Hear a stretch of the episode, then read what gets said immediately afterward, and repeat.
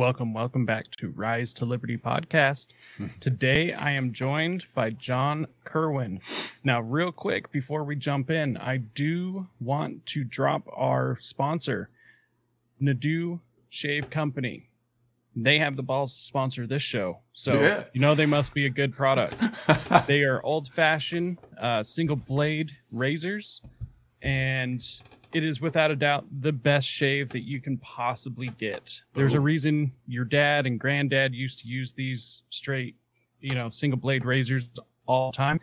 And this is a company that's veteran owned, family operated, and the days of big shave are over. All of this China made, uh, multi blade, plastic crap get it out of your house and uh, support Nadeau, Shave Company. That's N A D E A U S H A V E C O dot com. Promo code RISE15 for 15% off Nadeau Shave Company, where tradition beats modernity. John, how's it going? Good man. I'm glad I shaved this morning. yeah, it was funny when when he first sent me the the sample to try it out. Um, I was sitting there, I was like, you know, I don't shave, right? yeah, right. Look you know, I, I take care of my cheeks. I I do, you know, underneath my beard and stuff, and you know, I have super sensitive skin, and so Mhm. it was it was really really impressive having that single blade. You know, I I didn't get the irritation. It was it just makes me wonder why so many things have just gone to plastic crap. I mean, it Yeah. makes sense, but Yeah. And you see those old gangster movies where they're in the barber shop and the guy's shaving them with s Yep. straight razor. It always makes me nervous, man. yeah. So, John, um, yes. Jacob. who are you? Who, who are the you? heck am I? Well, I've been me ever since I was born. and uh, I'm just a normie that got trained into a into a truther back in uh, I don't know about seven years ago. I was I was a full I was a pattern day trader. I was day trading for like five years, and I so I'm in the financial markets, and I found out the Federal Reserve wasn't federal.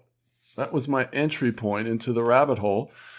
It's really bizarre. I mean, a lot of us lived our whole lives as the unconvinced or normies, like we call them. They actually named themselves that.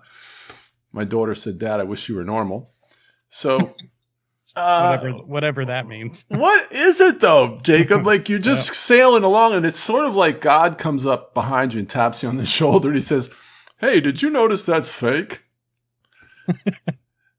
and why didn't that? Why was it 50 until I noticed the lunar lander looked like it's made from curtain rods and you know cardboard? Uh, anyway, you know what happens with all of us is once you begin to question or, or you see the first thing, whatever it is, you know, might be the moon landing, 9 11 was a big one for a lot of people. Well, then what happens is you go, well, if that's not true, what else isn't true? And I believe that that is the genesis of the truther journey because somehow that lifts the veil. It gives you permission to begin to question the official narrative. And what happens then? oh, man, it's a bumpy ride because you start turning over rocks and it turns out there's a conspiracy under just about every rock. And if your family, your life, your wife or husband and your kids aren't turning over rocks with you, man, the gap between you just keeps growing. And that's what the book's about. The book is about, it's called The Conspiracy Theorist's Survival Guide. It's a guidebook for persecuted truthers. Because in my, ex- my case, my beautiful wife, who I love to this moment, I would go back to and immediately asked me for a divorce after 24 years and four children. And I I found out that that is actually very common because I have thousands of subscribers on my YouTube channel, Wake Up or Else.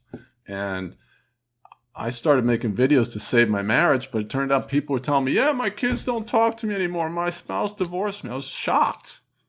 I thought it was me, you know? Yeah. So, what do you believe that it is that causes that that divide? It, and it doesn't seem like just a divide. It's because you know there's for old friends I just don't talk to anymore. Yes. that's a divide. This, Yes. this is more of like a wedge driven in between to where you know there's there's nothing that can happen from from that point forward. So, what do Mm. you believe? Huge question. I mean, I've, I've been, I have a hundred videos covering that question. So it would take multiple episodes to try to answer the question, but let me try to boil it down to the essence of why finding out that officialdom is lying, that there's systematic evil. In other words, the entire media, if you believe the moon landing is fake, for instance, or 9 11 is fake, or the ISS guys are on wires, let's use those examples. What you have to then believe is the entire media is bold faced lying to all of humanity. And that NASA is, is a complete fabrication. There's no moon landings, there's no rockets. They just go up on an arch and they go back out into the Bermuda Triangle. It's all fake. It's all an incredible circus. If you believe that, then you have to um, embrace an incredible conspiracy, the logistics of which seem impossible. And it's just, it seems statistically or logistically impossible. But yet, that's not proof. The proof is the things that are empirically measurable and obvious, and you just you just make that leap. They they have to be lying. And so, if you make that leap, it is going to cause pain on par with the Spanish Inquisition. Jesus told us in Matthew 10 that I didn't come to bring peace but a sword, and the members of your own household will be your enemies. That's what Jesus said. So truth divides people. And so basically, the unconvinced, this is this other group, have this very central characteristic that they don't know and they don't want to know. That's what characterizes the normie or the unconvinced. They have decided that that journey of pain that you're on is not something they're interested in. So they're essentially taking a fallback position to preserve their happy life. They're on a joyride and they'd prefer not for you to come in as a buzzkill, Debbie Downer, and mess up their joyride. So they're going to commit an intellectual suicide. And because your empirical evidence is so compelling, the only option that they have is to attack you personally. So that's why the term conspiracy theory gets invoked immediately, because that's a character assassination term. And they will invoke the term crazy, ridiculous, irrational. What are you talking about? And it's really easy to do for them because they have the entire power structure behind them. And you, little old you at the family meeting, standing in the corner, trying to defend yourself against all this really vitriolic attack vectors, it's not easy. No, no, it is not. Um, obviously, it, I've I've been called almost everything I could possibly think of. it's totally universal. Mm-hmm. Yeah, Everybody goes through it. yeah, and we we as uh, people who see things for what they are, or for the very fact that they aren't what we believe them to be, or at least Mhm. what we're initially told. Yeah. For all of us, that is universal. Yeah. A lot of It us is. are dismissed, and obviously, there's a lot of things that I don't believe. Um, but at this point, I am not going to turn around and be like, "Well, you're just crazy. You're a conspiracy theorist." Um, I consider conspiracy theorists to be a uh, a compliment at this point. Yeah. Um, it's like I I wouldn't be comfortable with sitting there and thinking that everything's just fine.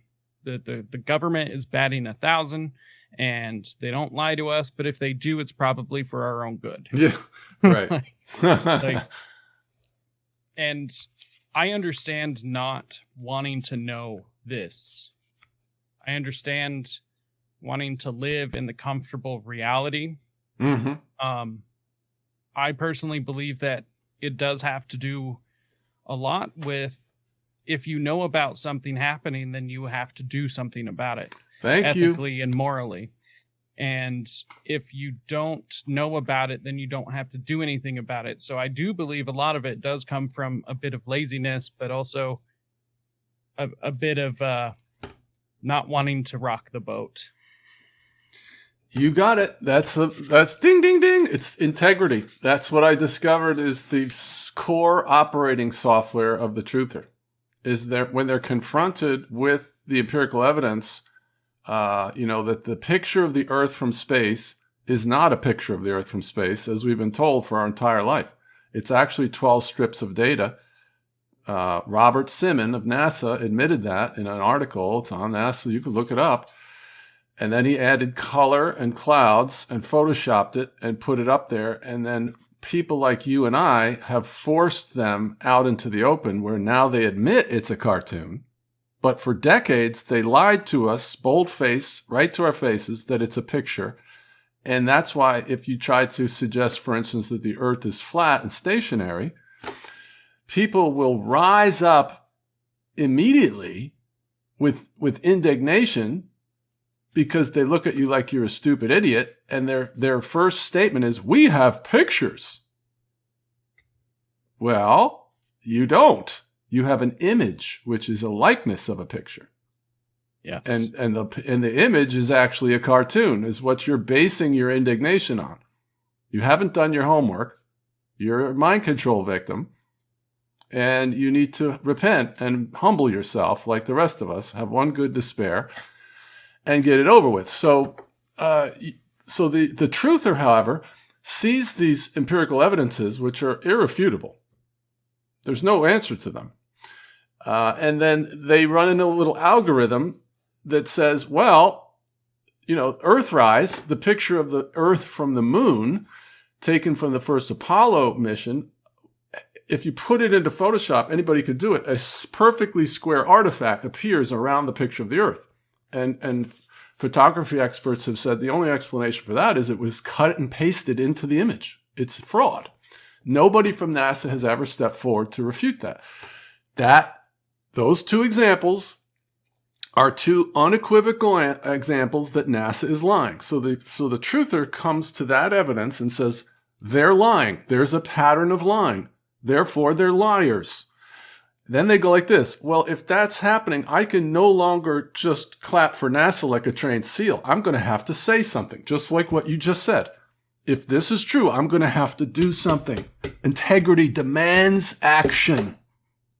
The uh, unconvinced, however, sees the same empirical evidence. They run a different algorithm.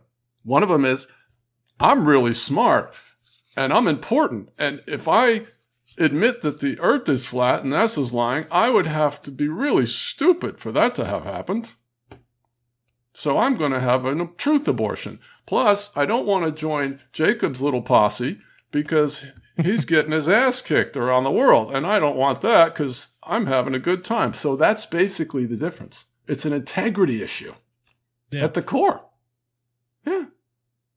Yeah, it's it's it's been interesting. Um and we'll we'll get into the whole space thing because that's that's something not that I'm new to the idea, but I'm more new to accepting. I would I would say, um, on I'm I've come to accept certain things that maybe you know five years ago I would have uh, mm-hmm. written off as like nah nah they, they, it doesn't go quite that deep.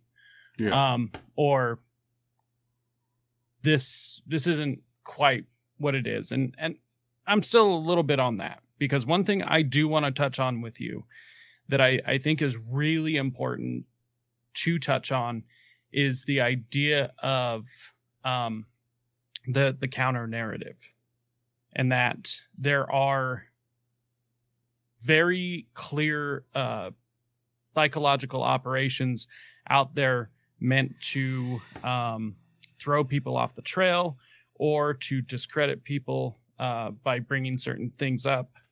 Um, and, and we'll we'll get into that, but I do want to get back to uh, the Federal Reserve mm-hmm. because that was also my awakening as well. Interesting. Um, okay, cool. I I had a friend hand me the Creature from Jekyll Island. Yep. And I read that book and well, here I am now. yes. So that's where it all began for me. Uh, luckily, I was able to uh, interview G. Edward Griffin. Nice. Um, and I, I've I've spoken to him many times, and since then have have consumed a lot of his content, gotten a lot of his uh, his his older presentations, and Mm. uh, of course his really famous interview he did with uh, Yuri Bezmenov hmm Yeah. back in the 80s. Yeah. And so do you kind of want to give a I, I guess a synopsis just in case there's anybody out there that doesn't know about the Federal Reserve and then uh, go into what you were thinking when you first heard these. Yeah, let's bring it. Since your subscribers are really, it seems like you guys are really in the geopolitical arena. Let's go there because uh, we can go into the whole American State National legal education movement. That's all relevant to your uh, listeners. So, uh, it- yeah, being in the financial markets, I just found out that the Federal Reserve was really part of a uh, cabal of private banks. It, it's but it's presented as a government building, white building in Washington. You know, you wouldn't think that Federal Express is part of the government because it's not presented that way. So I really, for the first time, saw, hey, these politicians must know the Federal Reserve is fake. So they're all lying. And it's just like this revelation moment where you just realize that there's systematic lying going on on a, on a institutional level and it just rocks your world.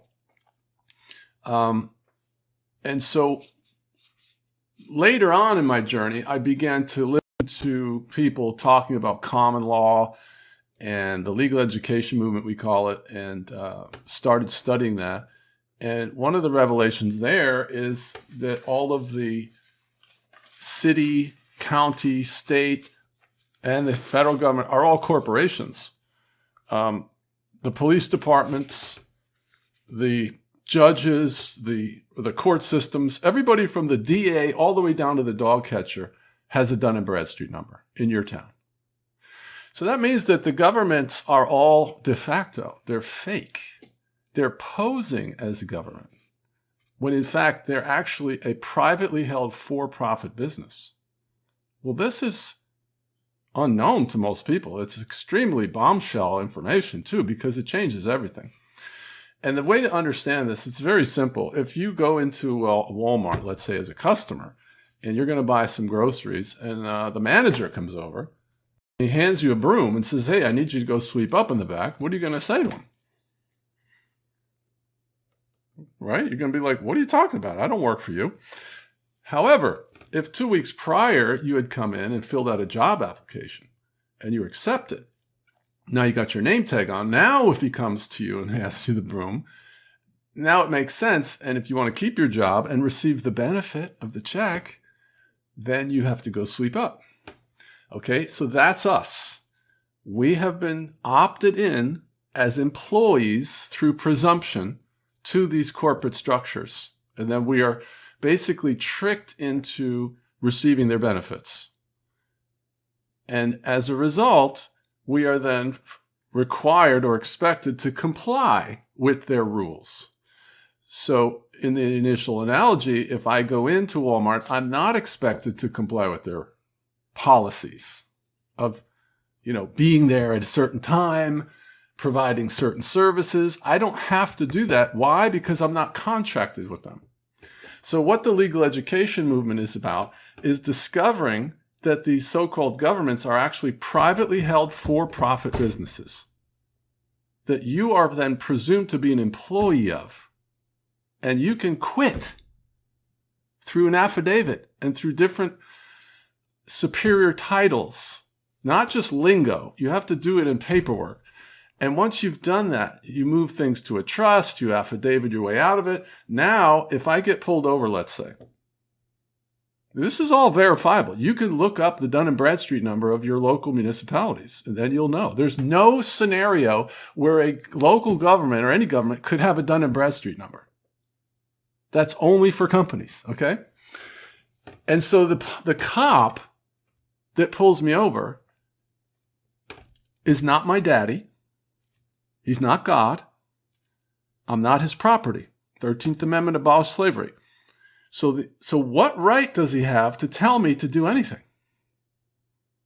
I actually have a friend who's a police officer in Charlotte. His daughter, my daughter, play soccer. We're standing next to each other talking. I said, Tim, by the way, if you, he's in his uniform, right? He's sergeant, like he's been in the force for 20 years. I said, if you pulled me over, what right do you have to tell me to do anything? And you know what he did? He went, hmm, that's a good question.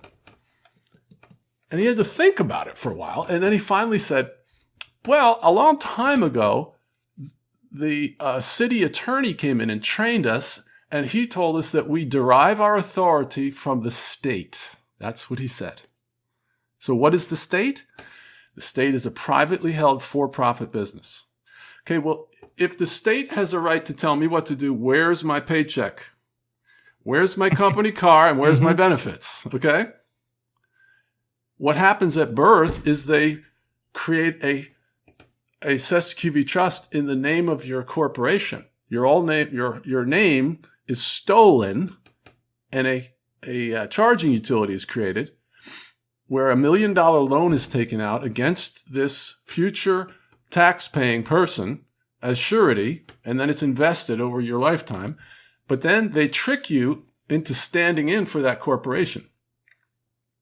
Your entire life, they monetize your signature. It's an incredibly complex system of scam, enslavement, including the tax scheme and everything.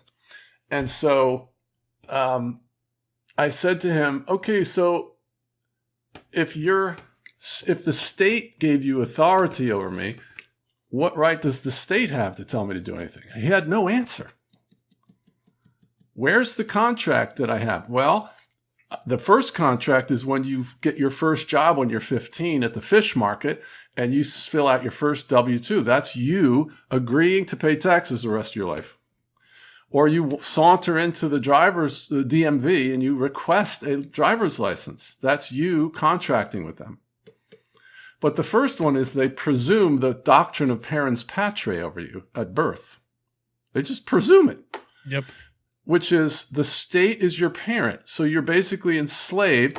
They even make little, uh, uh, they take the infant's feet and they dip it in ink and they put that on the live birth certificate, which is a Babylonian ritual for, for slaves. They, they basically claim you as chattel. So this is the, this is the matrix starting out from birth. The matrix is a, a natural construct, but it's also a metaphysical construct where they enslave us. And the genius of it is they get you to love your slavery. They love it. People love wearing masks. They walk down the street wearing a mask. And they, they, think anybody that doesn't pay taxes is a tax cheat. It gets you to love your slavery. You should pay every tax that you legally owe, which is zero. Exactly. it's mind boggling. The complexity of it is mind boggling. And so, so the legal education movement is discovering that you can go like this. You go into Walmart and you say, I quit.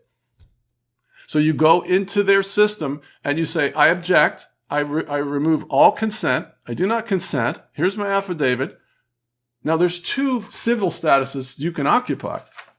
And they created the second one the day before they created the 14th Amendment. Uh, honest Abe set the slaves free, but then he enslaved us. He enslaved don't, us. Don't get me started on Lincoln. don't get me started. right? So what did he say? It's um, 8 USC 1401 is how we were enslaved as citizen is city, municipality, and zen, which is slave. I'm a U.S. citizen. I demand my rights. No, you're demanding your slavery if you say that. Because listen to what the definition of a citizen is 8 USC 1401. A person born in the United States and subject to the jurisdiction thereof. They're telling you mm-hmm. you're a slave. You're a slave so, and you love it. You love it, love so it, love it. For, for anyone who might not be following along, um, and correct me if I'm wrong, um, but they they meaning the system virtually turns each individual into a trust. Yes. And therefore put themselves in charge of the trust. Yes. Uh, which which is one reason why they don't teach you these things unless you go to law school or unless you're born into a family that you know holds their own trust. Uh, that that's the reason why a lot of these rich families, or you, I'll, I'll just say the the more aware families will um, come in and set up their own family trust. Yeah. Um, We are all set up legally as a trust, which is where they get their authority from because they have the authority to govern their trust. Yep. And any anything beyond that, all the things we were taught in our you know government programming uh, camps or schools, um, all of that was just propaganda to get you to believe that you're a free sovereign citizen and you have uh, you know the, the government derives its uh, authority from your consent and you can revoke that at any time and by voting you're giving their your consent Mhm. all of these things it's not not true but it's not true that's not how the system is set up and that's not that's not what is happening Yeah. Well, the day before they implemented the 14th slave class status, they created a different status called 8 USC 1101A 21, definition of American state national, a person owing permanent allegiance to a state. So there are two civil statuses that you can occupy. You remain in the one that you're in by presumption. If you want to extricate yourself from that, you can do that. And the proof that they exist is Tashiro v. Jordan. It is clear that there is a citizenship of the United States and a citizenship of a state. This is another Supreme Court ruling, U.S. v. Anthony. The term resident and citizen of the United States is distinguished from a citizen of one of the several states, in that the former is a special class of citizen created by Congress. There's five or six more of these findings that clearly delineates two separate civil. So I'm still a U.S. citizen, but what you what we don't understand is that there is two of everything. In the beginning, there was two separate court systems, one for common law, one for civil. Then they merged them, but they still exist. So you can walk into a court and you can convene your own common law court. There's two post offices, the United States Postal Service and the Post Office. There's two IRSs, the IRS and the Internal Revenue Services. They're not the same. There's two of you. There's there's the John Kirwin all caps corporate fiction that's monetized and is a charging utility, and then there's me, the living man. There's there's United States, which is a corporation, and then there's the United States of America, upper and lowercase, which is the republic. And you in you exist in the one that you stand up and demand to exist in, basically. And it's the confusion between the two that uh, they bank on Yes. to prevent people from leaving the corporation, which is where they get their authority to be able to tax you. Yeah. Um, so, checkmate taxation is theft. Told you. Bingo. And and what's what they use is they just use definitions and word salads to trick us. And you have to learn how to play their their word game. Like for instance, when it says when it says you're a person born in the United States, that is defined in the US code. You know what the term United States means? A 10 square mile area in the District of Columbia. That's the definition of the United States. So, one one thing I kind of want to bring up, I I always love pointing to this is back in medieval Europe. Um, and there's plenty of examples of this, but it's just the one I like to point to. But medieval Europe, it is very common for people to understand that at one point the the church had ultimate authority. And most people didn't know how to read. The only real person that knew how to read was the priest. Yep. The reason they did that was to be able to keep control over the people. That's right. Um, most people will accept that as a fact. What people don't realize is that hasn't changed. They Mhm. don't teach you their language to be able to still keep you locked down and enslaved and that's how that's how they do it they keep certain knowledge away from you and i, I like to call it legalese but to be able to understand what they're saying you have to understand the legal code. That's their language. When Right. you when you say citizen that the individual when they say citizen that is not the same thing as when somebody from the government says citizen their citizen has a very specific definition which you can find in a law dictionary Yep. like Black's so this is primarily what my show exists for Excellent. is is to expose this this truth hmm um, among many others Dig it. that there are things are the way they are but they don't appear to be what you know them to be. Hmm there, there's been all these smoke and mirrors thrown up in front of us our entire lives. And it's just that it is smoke and mirrors. And it's the, about as cheap as smoke and mirrors. Yep. And I've been studying for seven years, six, well, probably five years pretty consistently. And I'm, I'm part of a, a paid subscription program called ASN Study Guide. I highly recommend it if you want to live in the private uh, because it's five full time people, very organized, and they bring on the top level trainers. And, and you think you kind of get a handle on things, and they'll bring on somebody that'll just blow your mind. There's a whole nother level of duplicity that you couldn't even imagine. Um, and so you're exactly right, though, Jacob. It's a word salad game. Like, for instance, the term state, this is 26 USC 7701A10. The term state means District of Columbia. So you're, you're presumed to live in the 10 square mile area of, 10, of the District of Columbia in their mind. So then they have jurisdiction over you by by you not repudiating that state means that. So the onus is on you to be a man, basically. Yeah. 26 USC 7701A9. The term United States means District of Columbia. Now listen to these two. 26 USA 7701 USC, I mean, A14. The term taxpayer means citizen or resident of the District of Columbia.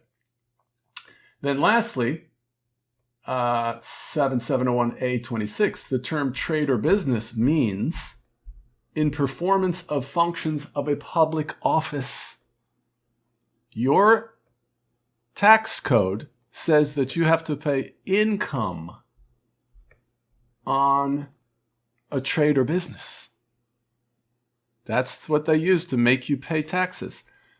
But what, what is a trade or business? It means you are a publicly elected official.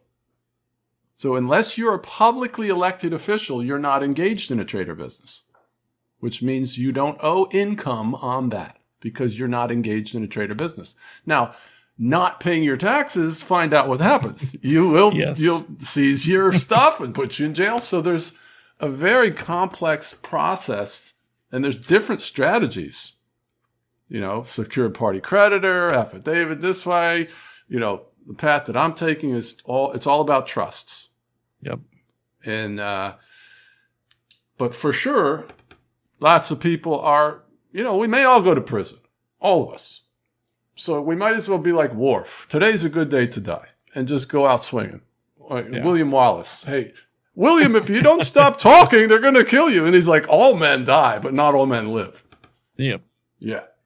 So It's unbelievable, though. It's I'm- so criminal. It's just infuriating. it really is especially once you once you know these things and you just see them lying all the time. Right. Um, So- really. so I'm fairly involved within my local politics, Mhm. which I I feel like a, a lot of the time I feel as though I am uh, a clown at the circus. Yeah. Um, How so? being being involved in politics. Um, so, for anyone who doesn't know, I am involved uh, in my local third party, the the, the Libertarian Party here in my state, Mm-hmm. and uh, currently running for office for the second Oh second man, time. that's awesome. yeah, I see why people don't do it. You Yeah. know, it is first of all, it is all a money game. That that's Yeah. all it is. Whoever has the most money, um, whoever has name recognition or the power of a legacy party behind you is who wins. Yeah. Um, it's it's all all rigged. It's it's a popularity and money game, and it's it uh, even just on the surface, it's really incredibly frustrating to see inward. Yeah. Um, the one thing that's that's interesting is this narrative that, and this I, I blame commies for this one, um, but the distinction that there is a difference between government and corporation. Um, there there is none, um, as we were just discussing Mm-hmm. but the general public views it this way as if businesses are somehow different than a government. Yeah. and it's it's just not. They're they're simply not uh, i i figured a way to soften this blow is to is to claim that corporations themselves are an extension of Mhm. government. Um, and this is usually pretty digestible for most people as um, you know it to be a corporation it's a special tax filing with the, the federal government. You pay a fee uh, you're allowed certain certain um, privileges but it all happens through the government. And i've been trying to uh, break that down for people. Um, all of this stuff is just right on the surface just right in our face. And they've done a very very good job of getting all of you to look past it. Indeed. Indeed. So- that's what that's what fascism is. Basically, it's the amalgamation of government and uh, business. yeah to They're- where there's no difference Indistinguishable. We're pretty much there, of course.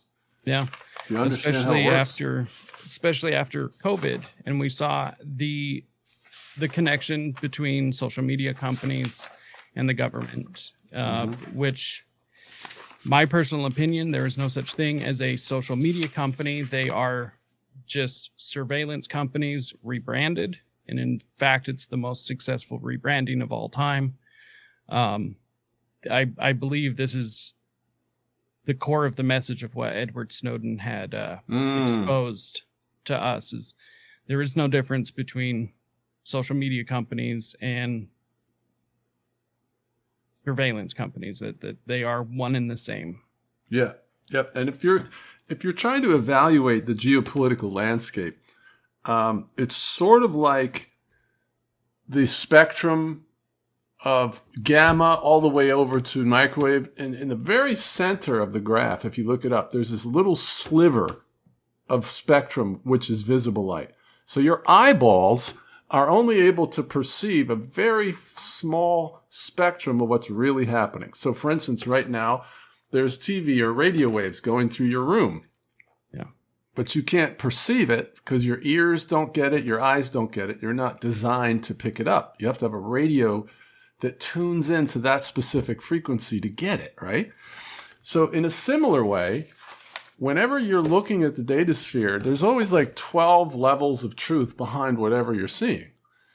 And if you're trying to evaluate and come up with a political view, it's very difficult unless you understand how the pyramid is really filtering down to that. So you've got at the very bottom the people who are supposedly being ruled over by these public servants who are all go in there broke. And now, if you look at them, they're all worth hundreds of millions of dollars.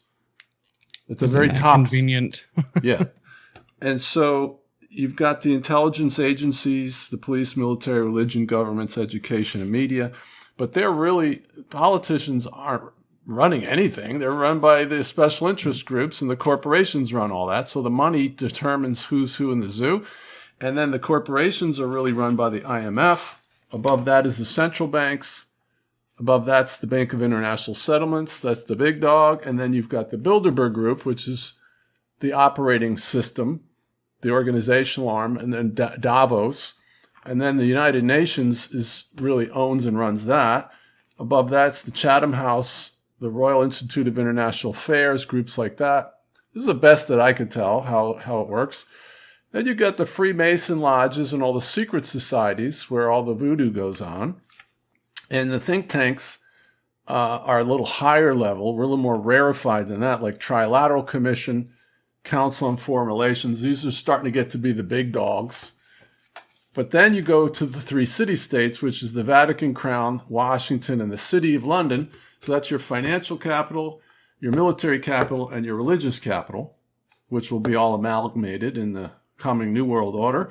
And then the Committee of 300, Council of 13. These are the people that go into these dungeons and actually conjure up the fallen ones. So they have direct interaction with fallen angels. And you really can't. And above that, I think, is something called the Pindar or whatever. Uh, they are just another type of person. They're like probably reptilian, who knows. It's nothing imaginable to the normal person what these people are like. And they're so, running the world from the shadows. So, I'm going to put a pin in that real quick. Yeah. So, you're in the financial industry working you you learn the Federal Reserve is not federal. It's a private bank. Yeah. And then that of course just pulls pulls pulls back the veil. Yeah. What what happens in your life after that?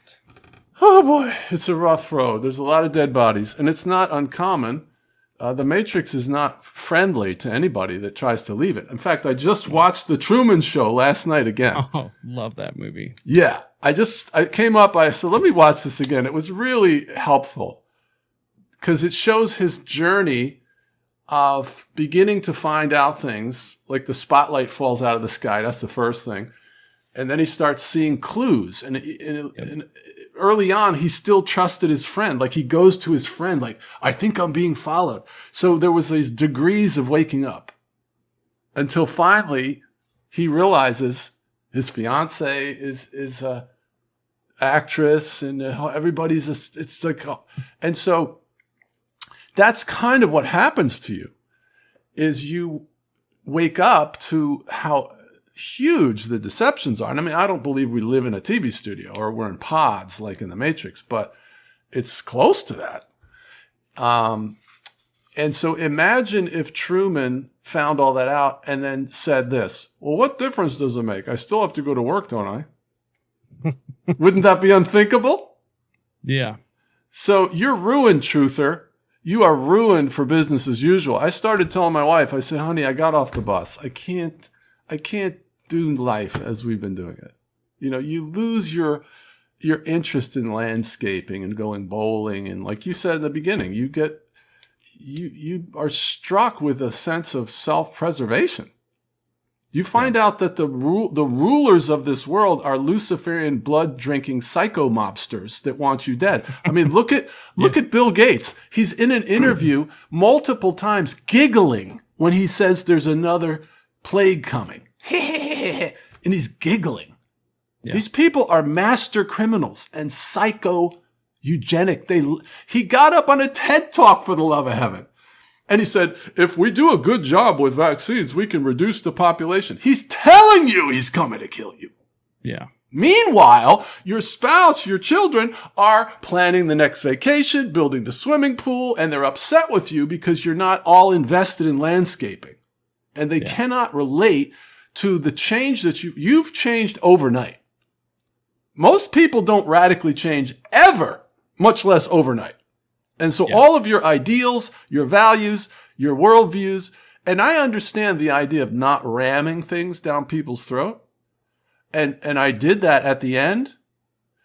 But it's different if it's some peripheral person that you can just walk away from. This is your spouse yeah. and your children. You're doing life with them. And, and if you're the husband and the father, and then your spouse and children are giving you shut up or else orders, yeah. That's very difficult to deal with. Well, and that's you know, I've I've been very lucky. Um as far as uh my my mother and sister, uh, who are as far as blood family are the, the closest ones to me.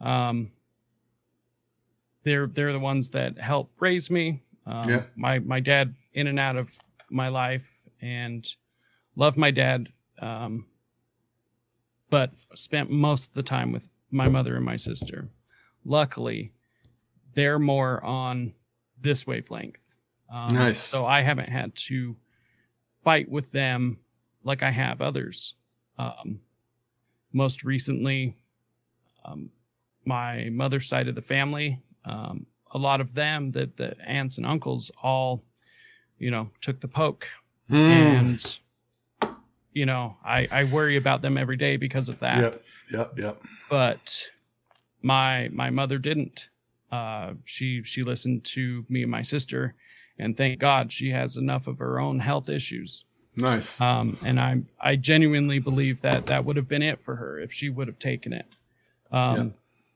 and now here on the other side at, at the time she she was being shamed and uh, ridiculed and all of these things for not just you know taking it you know? Yeah. uh your health is so bad. Why i figured you would be the first person to take it you know? Comments like this.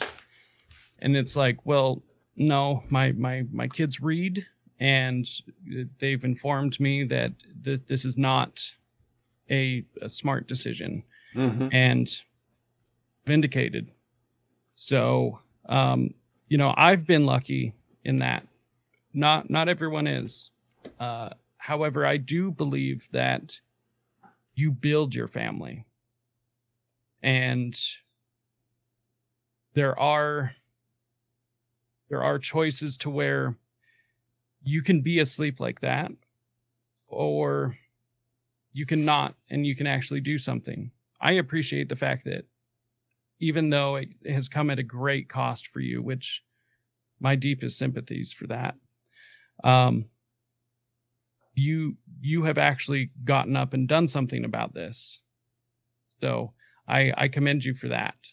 Yeah. Trying to make the best out of a bad situation. Um this is not a a light path to walk down. It's a, trust me, I don't like this isn't what I wanted. I would love Yeah. to be to be focused on, you know, landscaping and Yeah. my my next vacation. Um, Yeah. I would love to be able to relax like that. Yeah. Um, never never again though.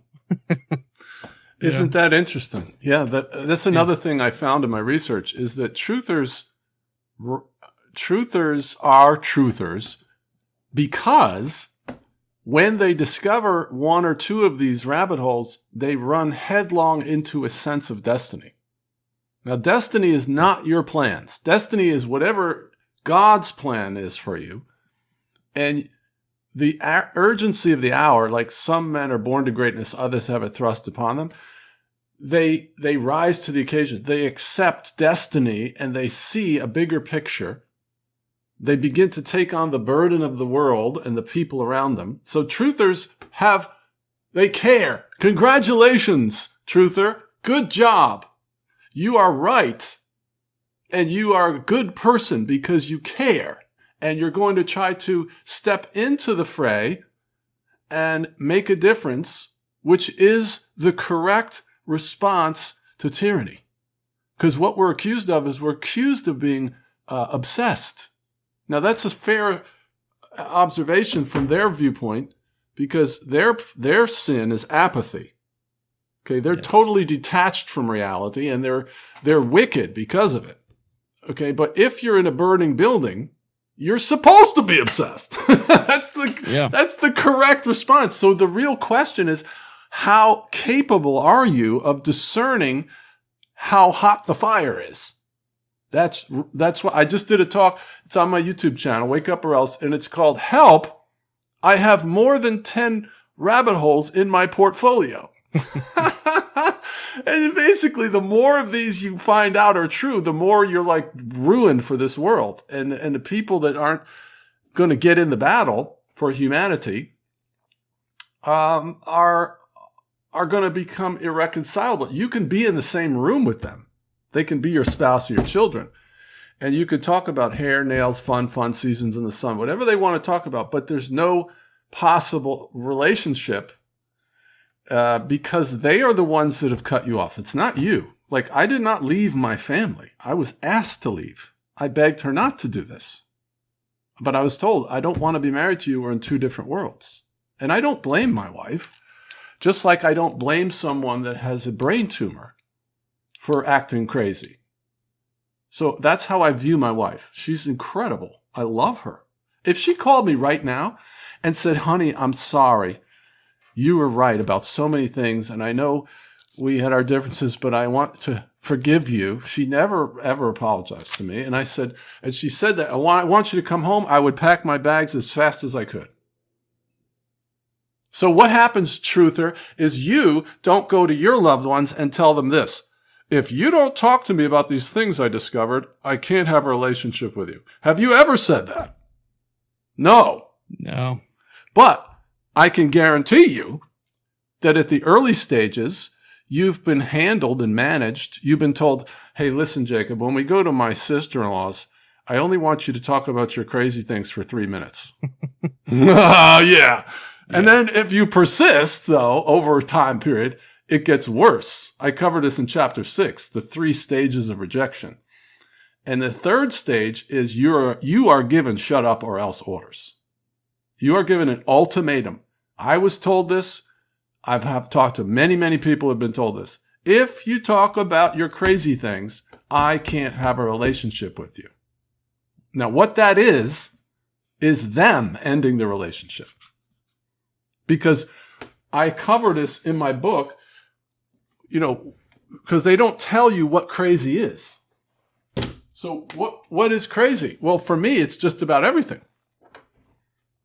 So now you have to you have to basically you have to pretend like you are deceived like they are by being silent for the rest of your life to stay in rapport with them, which is intenable. It's it's so humiliating and disrespectful and not something that you would require of them. And I, I did do that. I was silent for two years uh, while I was still in my home with my wife and children. For two years, I was what I call happy dad. All I talked about was whatever they wanted to talk about. I would just go to the dinner table and I would just sit there and eat. But it didn't matter because it was the elephant in the room. They already knew I was a kook. They think you're crazy. I came home one day and there was an intervention in my sunroom. My wife, who's an alcohol and drug alcohol addiction counselor, my pastor, assistant pastor, and the deacon, and they were having an intervention. And my wife said, I think you need to take medication. Oh, yeah. And I, I bet that's really hard to sit through when, you know, you know the things that you do and you're watching everyone right. come to you like that. Like it's, uh, it's almost like a Twilight Zone episode. You know, I've found that people in this world that go through horrendous, like, like one example is this one person that I saw who was repeatedly raped over a long period of time by their father. I mean, that's got to be like the worst possible thing you could ever experience and, and not die. Well, she turned it around. She reframed it. What God meant for, the devil meant for evil, God used for good. It's a choice though. She reframed it and she has this worldwide ministry to sexually abuse people or whatever, right? That's all you can do. what else? Yeah. You know, you're either spiraling up or you're spiraling down. I could totally go into the bottle and just die an alcoholic in the street, or I could turn it around. And what I've done is I've attracted a whole bunch of people that have the similar kind of things, and we're all banding together to do life. So, what else can you do? You know? So, say say I'm somebody that's just walked through the veil um, I'm starting to to notice all the red flags everywhere, and you know, people are starting to treat me different, get hostile. What what do I, a, a person just new to this, what what do I do from there? Oh, super question. I'll give you the million dollar answer. You ready? Whenever you start opening your mouth to your soul and you start telling them you believe the moon landing is fake or 9 11's fake, whatever it is, it only takes one. The governments or corporations, there's underground bases, there's reptilian shapeshifters, there's a breakaway civilization, there's chemtrails. Pick one. What's going to happen next, about 100% of the time, is you're going to hear the term conspiracy theory. It's pretty much guaranteed. Now, that term is a character assassination term. It's like calling you a fool. It's like calling you a crazy wacko. And it's also, Also Design- a misnomer. it's a misnomer and it tells you, I, I don't agree with what you're saying. I don't want you to talk about it anymore. And I'm embarrassed for you to even bring it up because it tells me that you're an imbecile. Okay, so what you do is you hold up your right finger and you say, Excuse me, excuse me, I may be mistaken, but I am not crazy. And I would appreciate it if you didn't use that term in my presence because it's very disrespectful. That's a million dollar secret. A lot of people told me that, John, I use that a lot. As soon as they invoke crazy, nonsense, ridiculous, conspiracy theorist, kook, fringe, living in your mom's basement, trafficking in the dark corners of the internet, any of those types of terms, you hold up your finger, excuse me. Because, see, what happened with, I didn't, I learned this during this two year period. I'm trying to comply with their boundary. Okay, I understand tact, timing, respecting people's boundaries, not ramming things down people's throats. So I, you know, age appropriate. So I'm in the home and I'm two years saying nothing, but we'd be watching TV and the term conspiracy theorist would pop up in the, in the movie or whatever. And they'd sort of look at me and snicker. And I'm thinking, you know what? I'm the one that's right. You're deceived, first of all. Let's not forget that. And I'm here basically, I'm basically uh, uh, skulking around begging for crumbs of respect, right? Trying as the father, cowering before my th- teenage children who think dad's lost his marbles because that's what mom's basically modeled for them. And so and and so I've agreed to, because I put you higher than my beliefs to not say anything, but yet you're going to still throw rocks at me from a distance by snickering when they I uh, said no, no. That's my boundary. So from now on, if you if you're not going to if you're going to require me to walk on eggshells around you, you're going to have to walk on eggshells around me. I didn't create this censorship mandate. You did. So I'm going to require you to observe your own mandate. So I started saying, excuse me, I may be mistaken, but I'm not crazy and I'd appreciate it if you didn't, you know, if somebody says conspiracy theorist, you don't look at me and snicker, please. So that's disrespectful. And that worked. I started to feel a little bit of uh, more, you know, closeness to them because, you know, they realized what they were doing was Ma- Matthew chapter 5, Jesus says, if you call your brother a fool, you're in danger of going to hell. So if you're a Bible believer, you should not be invoking conspiracy theorists to people because it's the same sentiment. Interesting. Um, yeah.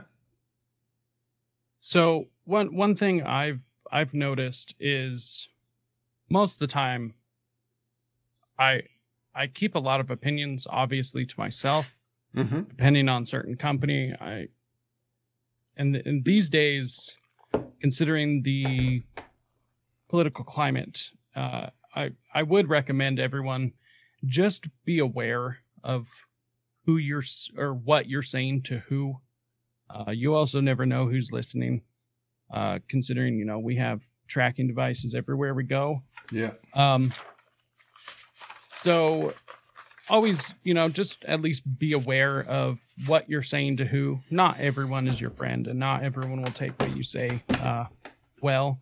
So not only for your own safety, but also just this this country's heading uh, in a pretty dark path. So Yeah. never know. Um, outside of that, you know, I I try to usually back things up historically. I've noticed uh, usually is better digested. Um, obviously there's many ways to discuss these ideas or these these topics or whatever. And one thing i always bring up well first of all i just reject when people call me a conspiracy theorist. Uh, i just i don't accept it you know? Um i'm like no that, that that's whatever you mean is no i i reject that. Um, right. uh, I'm not going to agree to that labeling. Um, but also knowing that uh, the first use of conspiracy theory in its modern understanding is uh, with use of uh, after the Kennedy assassination. Yeah. Which has pretty much all been admitted that CIA has had something to do with it. Um, we're behind it. So I'm you know, it's it's really interesting to point these certain things out. I usually try to plant seeds and say, you know what I read the other day, and I'll just plant a seed, tell somebody something, and it's it's usually worked. hmm Um, every, everyone uh, watching this, you've you've got to remember it's it's always about the intent, and I can say at one point in time I was you know one of these people like wake up America, you know? Hmm a lot of people don't respond well to that. Um, I, I think we should all be screaming, considering where we are. But um, speaking to other people who aren't on this side of things, um, it's it's all going to be about your intent, and it's all going to be about how you present it to them. Yeah. And also how you're wired and what God's calling you to do. I mean, my next door neighbor, when I was still in my home, uh, was a super, you know, super duper truther. She knew everything, but she never said boo to her husband or her kids. She was a secret agent. And so, how you're going to respond to what you found out is not a cookie cutter answer. It really depends. Yeah. Are you a man or a woman? Are you married or single? Are you rich or poor? Are you young or old? you know, there's just, and then for me, you know, I've been a sales professional. Uh, I was in the ministry, so I'm a preacher. I'm, I'm just wired to be, you know, agent of change. I'm not, I'm not wired to just sit quietly. So it's going to depend on you and your demeanor and how you're going to respond. But I think what you said in the beginning is fairly universal. In other words, the idea of um, going along to get along, I think, is in the rearview mirror. The the gray area between white and black or good and evil is going away, and everybody's going to have to pick a side, and they're going to come to our doors. They're going to drive you out of your home with, you know, trains crashing and chemical spills, or uh, blowing up over a hundred major food manufacturing plants. In, you know, not last year, the previous year uh, shut off the food supply. They're going to come with you know a weaponized IRS. They're going to come with all kinds of things to kill you. Okay, let's just say it like it is. And so the idea that you're just going to be nice is fine. You can do that right up until the time that you're done. You're going to be ended.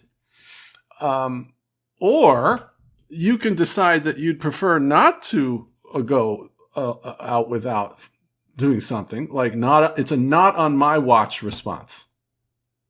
You take up the gauntlet. Either one is understandable and biblical. The, the bible really pretty much models a non-violent response. I mean none of the apostles were politically involved. They weren't social warriors and, or involved in prepping or pr- self-preservation. 11 of them were martyred and the 12th one was exiled. Uh, they did turn the cities upside down, but it was from preaching the gospel. So, you know, if somebody tells me, I just want to focus on the gospel, I got no problems with that.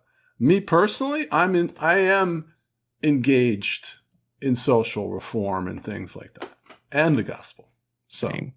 it's really up to you. It's not, there's no mandate uh, for anybody to do any specific thing. It's a personal choice. So one one thing I'm curious about, um, have you noticed since our our most recent global psyop, have you noticed more people um, coming coming into truth? What's the global psyop you're referring to? Uh, COVID. Okay. Oh, well, yeah, that was a big wake up call for a lot of people that were not really awake uh, because it was so obvious. You know, you had the mayor of New York offering you a cheeseburger, a free cheeseburger. You know, that woke up a lot of people. And then people taking it and dropping dead two days later by the droves. That really woke up a lot of people. And it also broke up a lot of families. There was a lot of divorces where one spouse took it. Well, I can't go to my brother's wedding unless I'm, they take the monkey juice, you know? and the other uh, spouse says, if you take that, that artificially intelligent parasite, I'm out of here because I'm not going to be around you if you're shedding. I'm certainly not going to kiss you or have sex with you anymore. Yeah. And it was the end of marriages. It's yeah. not like one's a Democrat, one's a Republican. This is bombshell level stuff. So, yeah, there was a big awakening with that. And it's not just that, though. It's raining red pills. I mean, I don't know how the normie is reconciling their worldview with what's going on now. It's going to get really hard for them to stay normie. You know, it's been it's been interesting um, because I'm so involved in this. You know, in my local area, um, there there is definitely more people aware of everything than I think ever has. I, I personally believe they overplayed their hand.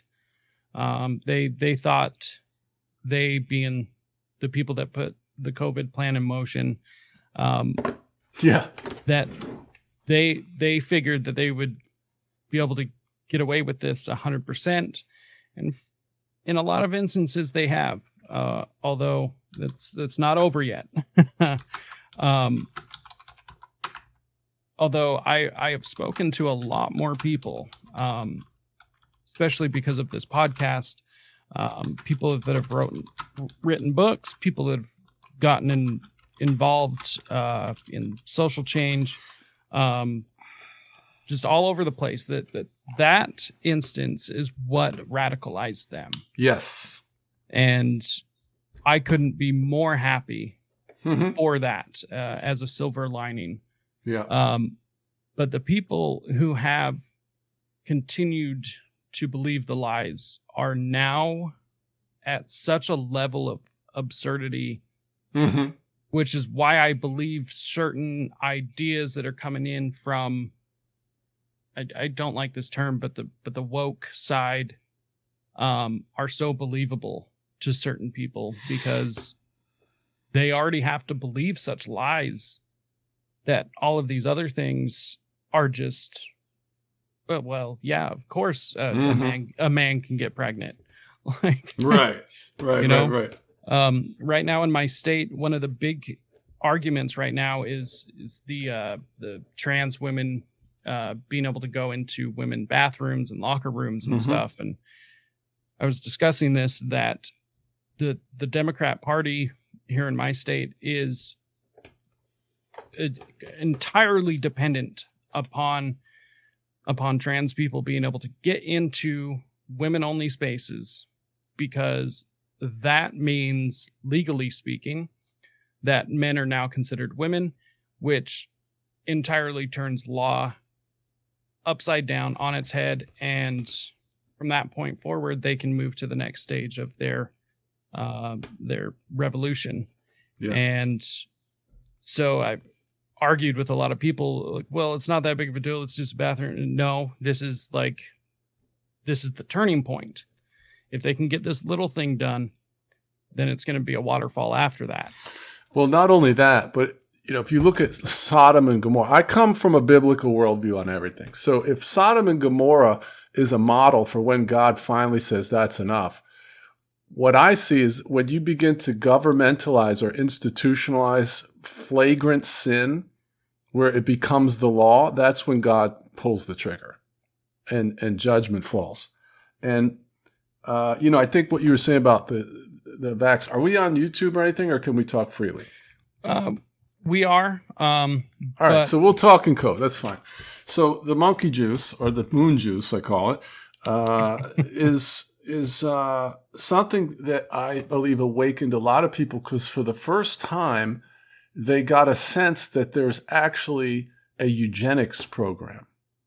Okay, because essentially what Yes. happens when you're a normie, you're you trust Fauci. You trust the medical experts. They're trying to save us. They're trying to protect us. It's safe and effective. and and you don't have any grid for the fact that the the shot is not for the the the for COVID. COVID is for the shot. yes. Let me say that again. The shot is not an a, a answer to the disease. The disease was rolled out to get you to take the shot. Yes. The shot is an artificially intelligent parasite. Yes. It turns you into the Borg. So, personally, uh, just to add a footnote to that, I I think it was a lot of things as far as uh, what they were injecting people with. Uh, I think it was just one huge experiment to see what happens if we do this. mm, for sure.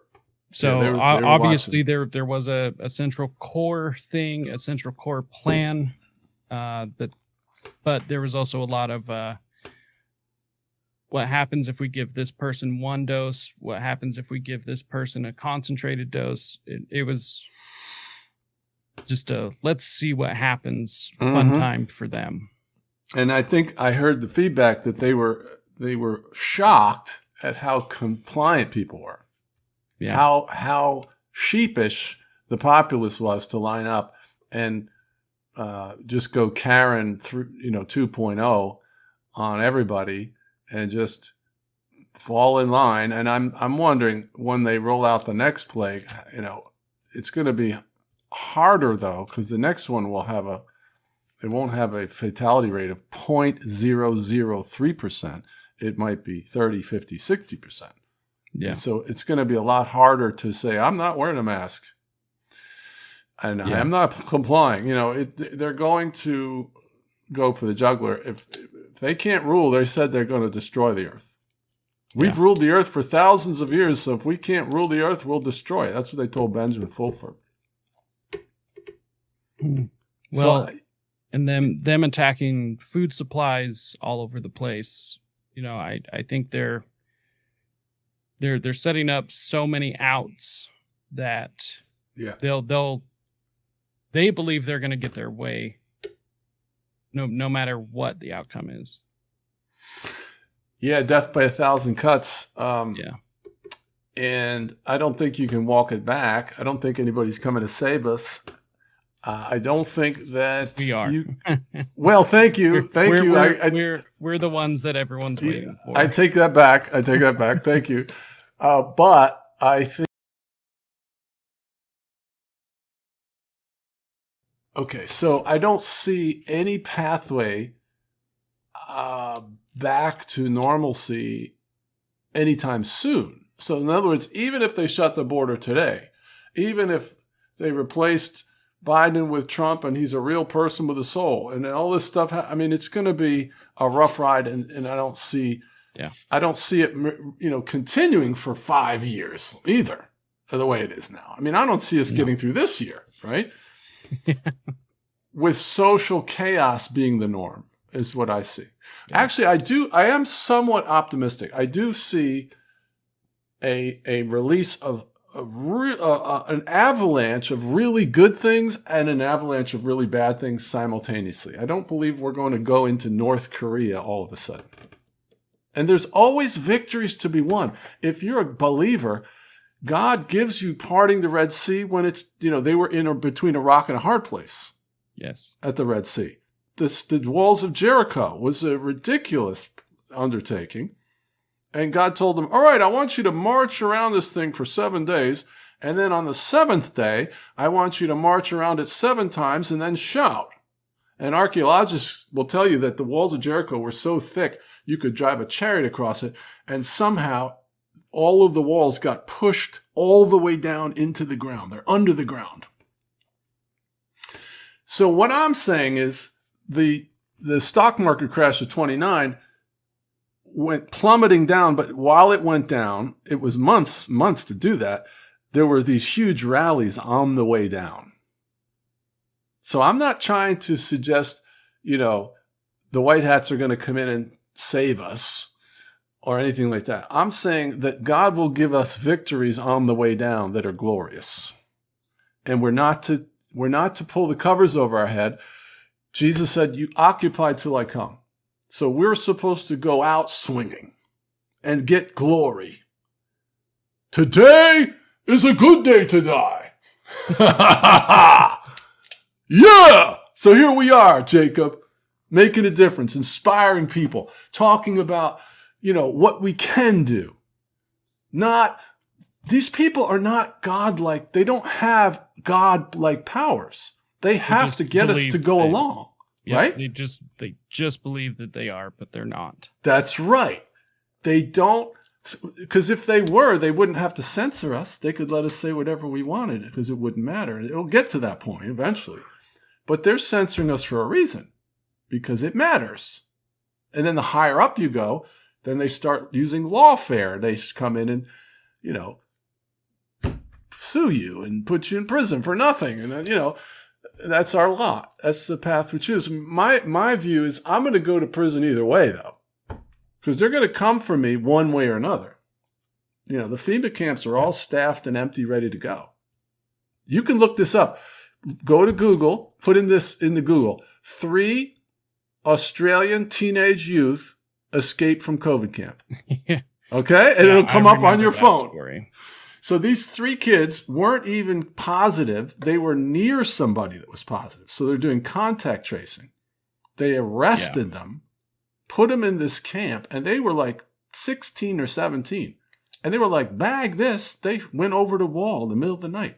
And there was a there was a manhunt searching for these kids running through neighborhoods yeah. and stuff, right? That's in a first world country, you people. Yeah. Okay. Australia was amazing during this. Amazing. Uh, it it was it it was the the worst authoritarian book and movie yeah just displayed and there were so many people okay with it. Well, that's cuz they had already taken their guns. Yeah. And they were it's like Canada's the same thing. That's why you got Trudeau up there in Australia. Those two regions are already conquered, you know, and yeah. they got they got an easy play there. So they they were a test case. But my point is that happened, and it, it it'll happen here. So either way, you're host. So you have yeah. to choose how you're going to respond. Uh, resistance to tyranny is obedience to God. Okay, so in other words, Romans 13 teaches us that we're supposed to obey the authorities because all authority is from God. But how far do you take that? You know, if the government tells you, okay, as of tomorrow, every family has to sacrifice their firstborn to Moloch, please report to the Moloch center near you. Are you going to obey them because of Romans 13? I don't think so. So, so, when does when do you draw the line? You know, one thing I would like to point out to people: uh, this this is my sincere belief that black pills, the black pill, is a legitimate government psyop. It is meant to spread hopelessness before anything meaningful can be set up against them. So beware the people spreading black pill beware of the black pill yourself. Their censorship would be entirely pointless if things were hope- hopeless. Right now, the, the system seems to be a a scared animal backed into a corner. And right now is the turning point. So beware the black pill. Now is the time to not be black pilled. Um, personally, I don't I don't see a reason to be black pilled. Um, I I have hope, regardless of how hopeless it looks. Uh, otherwise, I would just crawl into a hole anyways. Mm-hmm. I've heard this term, Jacob. I've heard this term, but I, I, I have to confess it's new. So red pill, I understand. That Yep. means you're you're going to accept truth wherever it takes you. So Yep. what is a black pill? So, of course, the blue pill, you stay in the matrix. A Yeah. black pill is the same thing, but you're aware of what's happening, but it it appears to be hopeless. Excellent. Okay, that's what I thought. Yeah, that's Yep. what I talked about last night. Yep. On my live so the the black pill is hopelessness, um, and then there's the white pill, which is you are hopeful. Um, you know, and which I feel as though I am white pilled, sometimes gray pilled. I guess is a mixture between the two. So sometimes things just look so bad. It's Yes. it's it's amazing that things are happening the way that they are, but I have to keep hope alive. You know, I I am not willing to just accept that things are already set in stone. I, I refuse to believe that. Yes. And like I said, you're going to fight to the end. I mean, like if Yep. you're in your home and then the home invaders come in and they have your children at knife point, you know, you're not going to go, oh, well, there's nothing I can do. You're going to try to figure out something. Exactly. So Exactly. I don't know. I mean, like I said, it's a personal conviction because you could take the Gandhi route. I got no Yeah. issue with that. Total non resistance, just totally trusting God and staying in peace is a valid response. But Yeah. others others are compelled to uh, go on to the battlefield, and that's also a biblical response. There is a right to life that's taught in the Bible. David took the showbread under the ban, which was not lawful. And Jesus pointed it out. He said, "Didn't David take the showbread, which was a violation of the of the ceremonial law?" Jesus pointed it out. He said, "Look, he took the bread because they were hungry. So there's a higher law than this law here. It's the law of right to life. So you have a right to defend yourself. You have, but you can choose not to, though. hmm In God, you can say, "I'm not going to harm another person." Yes, Yep. it's totally And- personal conviction. So I am of the mind. Um, I I have chosen to fight. Yeah. Now, because of uh, certain certain uh, events happening, the the, you know the border issue, there has been a contingent within the the Republican Party or you know the the Patriot movement. These these things. Um, of you know wanting to go down to Texas and you know join the good old boys and you know pack up your militia kit and go down and no no no that's that's Mhm. a that's a good way to get a repeat of January 6th which was a complete setup um that's not to say there's no way to fight back against these things i personally believe that there is and there's a way to do it peacefully um, without using violence. Now, the reason why I promote that um, is not because I am against violence. I'm I am for violence in the use of self-defense. Yes, The initiation of the use of force is immoral, but it is moral in the sense of uh, self-defense in all cases. Um, I believe we have definitely been aggressed upon, and we do have the right to defend ourselves and others. Um, however, the state is violence personified. yes, The state is violence. They have the monopoly on violence. So they know how to respond to violence.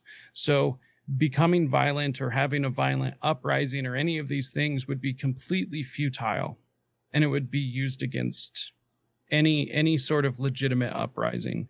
The only way to legitimately fight back is to completely discredit them. Completely destroy their narrative because without their narrative, they're nothing. Uh, once you see that the emperor is naked, yep, it's it's hard to uh, look back beyond that.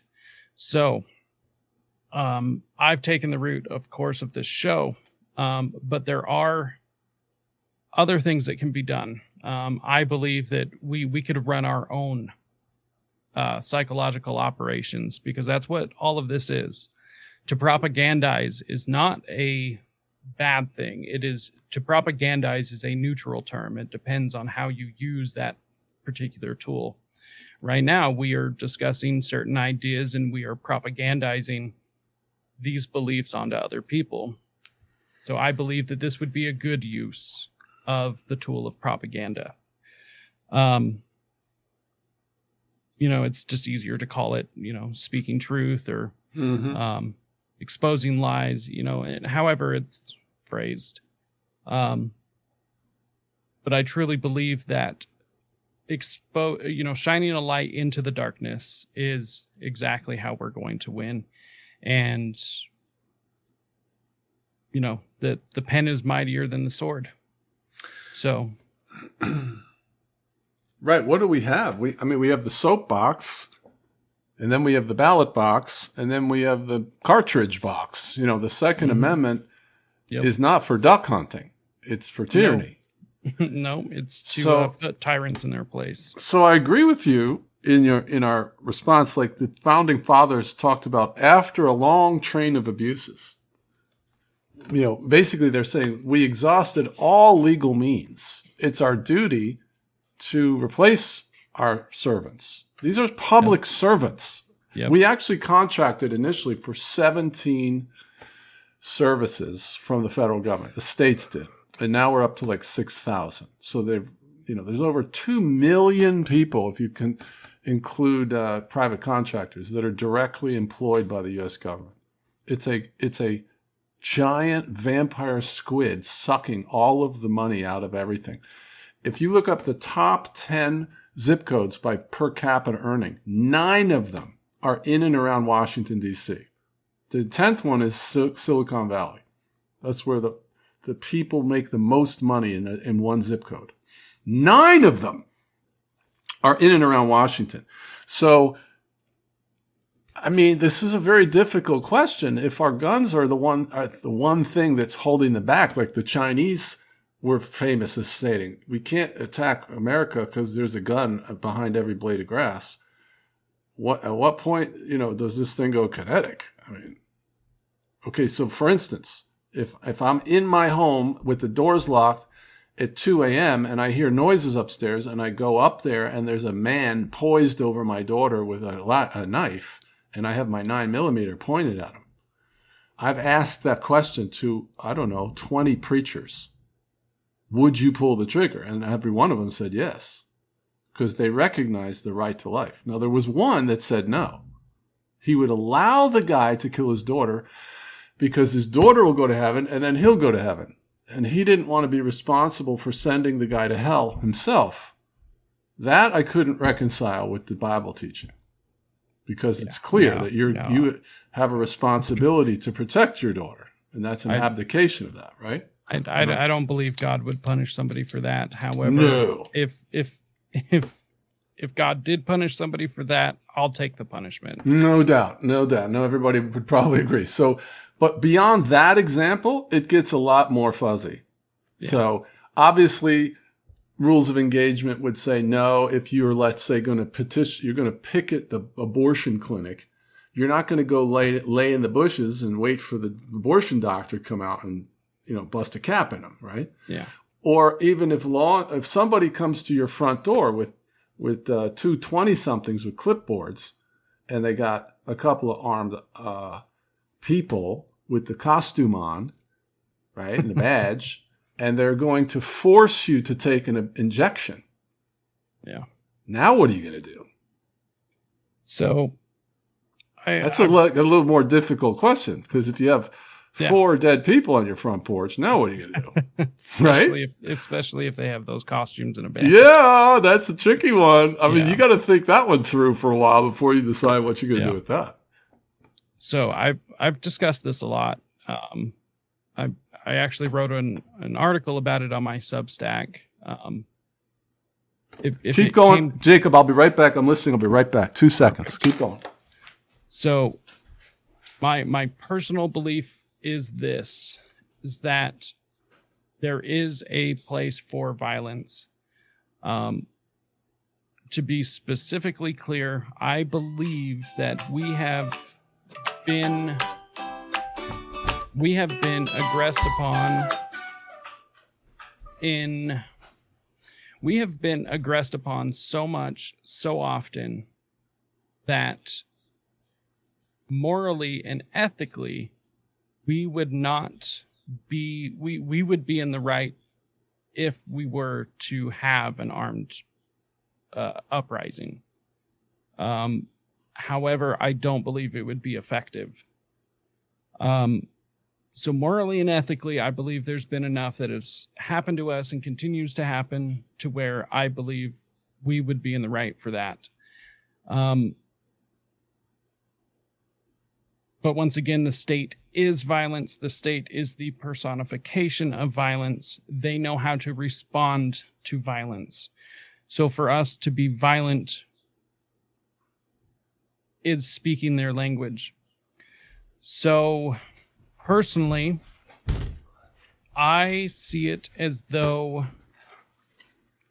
my son. line, my, oh, you're fine. My line in the sand um, there are several states since the COVID thing um, to have passed laws, uh, my my state included, that allows state officials to come into your house and be able to force um, treatment on you or those in your house.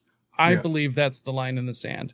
They can stand on my front porch all day, but as soon as they cross that threshold, I believe that's that's the line in the sand right there. Right. It goes back to my analogy of a, if the government passes a law where you have to sacrifice your child to Molech, Yep. they've now become disqualified as being the governing authority, and they're nothing more than any home invader. Yep. Well, and I I believe we've been aggressed upon enough that an armed uprising would be morally correct. Um, we've been lied to in so many wars. We get our money stolen from us. We, you know, we get treated like cattle. Um, Mhm. They're, you know, pay this or else. Um, you're going to do this or else. I, I believe over the last 40, 50 years, there's been more than enough Dig I it, mean- dig it. Yep. but um i don't believe you know in in the practicality of it in in the real world i don't believe that that would work out in our favor at, at least without the numbers obviously we only need 3% of the population to make a big enough change hmm um, but I believe that there are more. I, I believe there are options to take them out without resorting to violence. Um, it, it sh- violence should be the the last ditch effort. Their life or yours. Um, personally, my favorite is the the use of uh, alternative currencies. The biggest thing is defunding them. Um, it's peaceful, and taking away their money. They, if w- without money they can't do anything. And That's uh, right. So I I believe that that's that's the path forward. I highly recommend uh, Monero cryptocurrency. The only cryptocurrency I recommend. The Mhm. rest of them are complete surveillance garbage. Um, gold backs, and of course, gold and silver bullion. Um, ammo's never a bad thing, or food. The, those sort of things you can barter with, but outside of that, we we've got to defund defund them. Well, there's a guy back 50 years ago, 40 years ago, called Dmitry Duduman. Uh, He was a preacher he's from Russia, I believe, and he had they they finally tried to kill him. They arrested him for preaching the gospel, and they tried to put him in the electric chair, uh, but the, an angel appeared, and he survived. And so then they tried to put him in the electric chair again, and the angel appeared, and he survived. And I think they let him go. They let him go because they couldn't kill him three times. And his prophecy is the fall of America will begin with an internal revolution. And I forget the rest of it, but uh, there's a lot of people that have been mindful of that prophecy. And what we're seeing right now is 26 governors all aligning themselves with Governor Abbott Yes. against the federal government, which is tantamount to civil war. Because if, if if the power structure, the central planners, you know, don't back down, what are they going to do now? Yeah. You got 26 states saying, bring it. You're going to try to roll in there with military or, I don't know, start bombing us? What are you going to do? It's Yeah. intense. It's totally intense. So, you know, and how is how is it, an election even going to happen? Even if there is an election this year, neither side is probably going to accept the result. Yeah. If Trump gets elected, you think that you know populace is going to accept him? I mean, it's Yeah. just, it's- we're so polarized now. So we're pretty much at the point where we're at civil war. Yeah. This just hasn't Um, gone kinetic yet. Yeah, I I I agree. I I personally believe that the war has already started. Um, yeah. we we are just two different people, and there there's there's no living together. Um, it, I I can't live with with somebody who wants to use the state against me and my family. Mm. I I can't I can't reconcile that.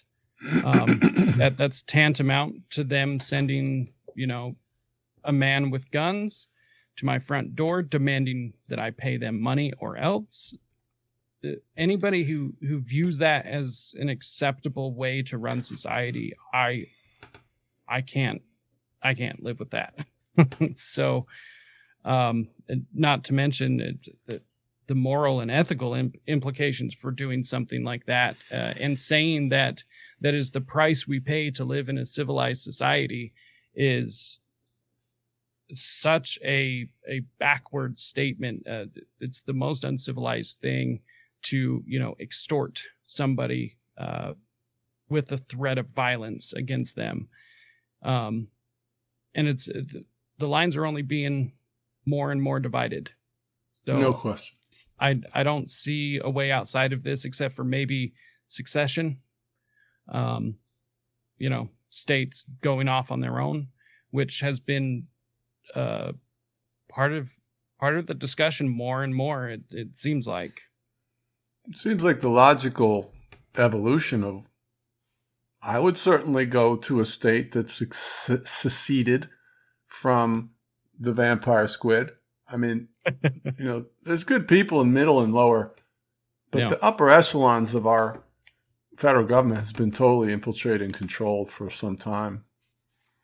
Um, So I did want to ask, in your opinion, what do you believe is happening with uh, this this border thing? Um, it it just seems as though it's political theater, um, and uh, of course all all the Trump lawsuits and all all of this. It it just seems seems too convenient.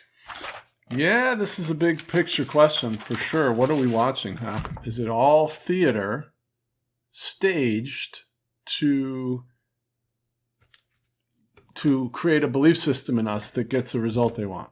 So the Hegelian dialect is one aspect where they create a crisis and then they get us to demand the solution that they want, which like the Patriot Act.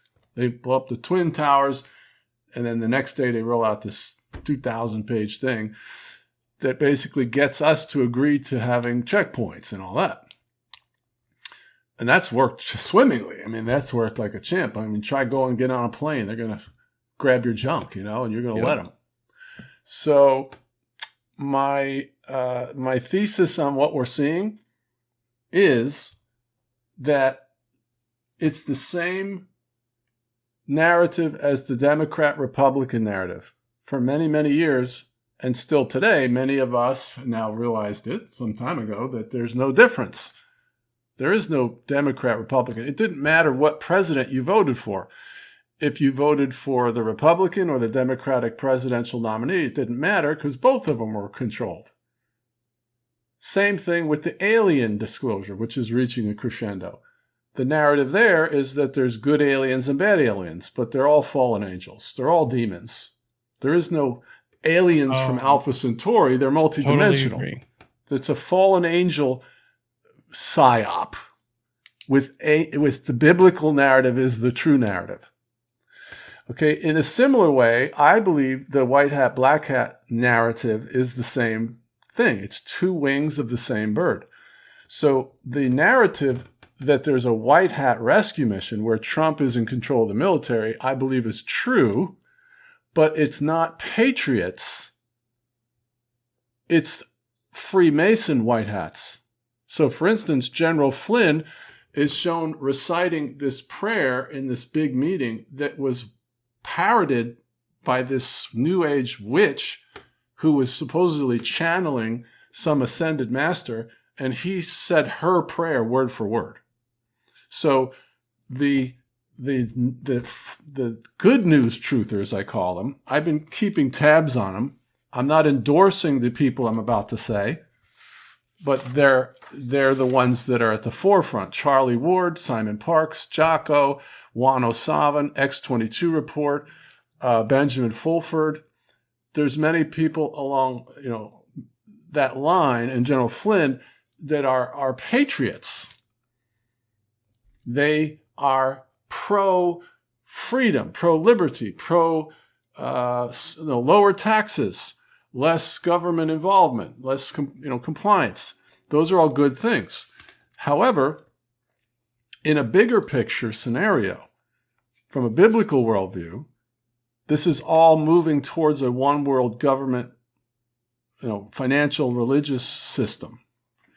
And what I believe we're watching is not that these are contrived events, but they are actually real conflict between two factions. So not all of the deep state is singing kumbaya. You've got the Russian mob, the China mob, you got the P3 Masons, you got the White Dragons in, in Asia. Then you have the Rockefeller dynasty, which is, uh, you know, uh, Bush, Clinton, Obama. That's a big dynasty, and they're total anti-human. They want to wipe everybody out down to 500,000. But not all of the um, factions are anti-human. Like the, the White Dragons like, we don't want to kill everybody off. We just want to rule over them. So one option is what we're watching is a, a turf war. It's not fake and contrived to get you to trick you into complacency. That seems very superficial to me. That seems like a very superficial analysis of what we're being shown. What's more likely is you're watching a turf war. Now, on a higher level than that, the white hat narrative to me is as follows the white hats are also the bad guys. It's not patriots. They're Freemason, and they're going to bring in the Noahide laws, which are going to also separate your head from your shoulders if you are a follower of Jesus Christ, or if you don't completely bow down to the one world system which most patriots won't. so it, it's it's that to me makes a lot more sense. So Trump, you know, we all were were voting for Trump in the beginning, and he campaigned on lock her up, and then the first thing out of his mouth in his acceptance speech is, "Well, Hillary's not such a bad person." I was like, "Oh, come on, man, you got to be kidding me." And then we were still hopeful because he came in and he was doing the most incredible things, things that we all hoped a president would do. Lower taxes, lower compliance, get us out of the climate accord, no wars, completely blowing up the spell that the media had over everybody. I mean, that was mind boggling to watch.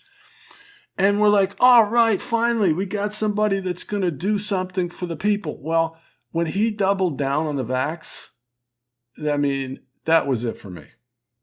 Because if you're evaluating somebody, the most important tool is you have to watch what they do, not what they say. But even that becomes a difficult criteria because you can see the lengths that they'll go to to fake us out by their actions. So you watch two senators on the Senate floor arguing, the Democrats and Republicans, and they're ripping a new one to this guy, and he rips them back. And then you see them glad handing each other in the hallway right after that. Oh man, you really got after me, didn't you? I'll see you at the cocktail party, Joe. It's all a show. But I don't believe it's all a show. I believe it's real. And here's another possibility. It's possible that the black hats, this is the Rockefeller dynasties and all those guys, have been told, okay, it's time for you to fall on your sword and pass the baton to the White Hats. And Clint, you know, Trump and the military are going to come in and arrest you all. And they're like, no. They may be pushing back and saying, we don't want to give up. And so you might be seeing that happening. So that makes it very difficult to actually form an intelligent geopolitical position on all this. Plus, you have Biden isn't even Biden. It's a body double wearing a mask. Trump might be a body double. There's a lot of people that believe that. That the guy that we're looking at has white under his eyes, he's bigger. And what may have happened is after they stole the election, they said, We're going to assassinate you and your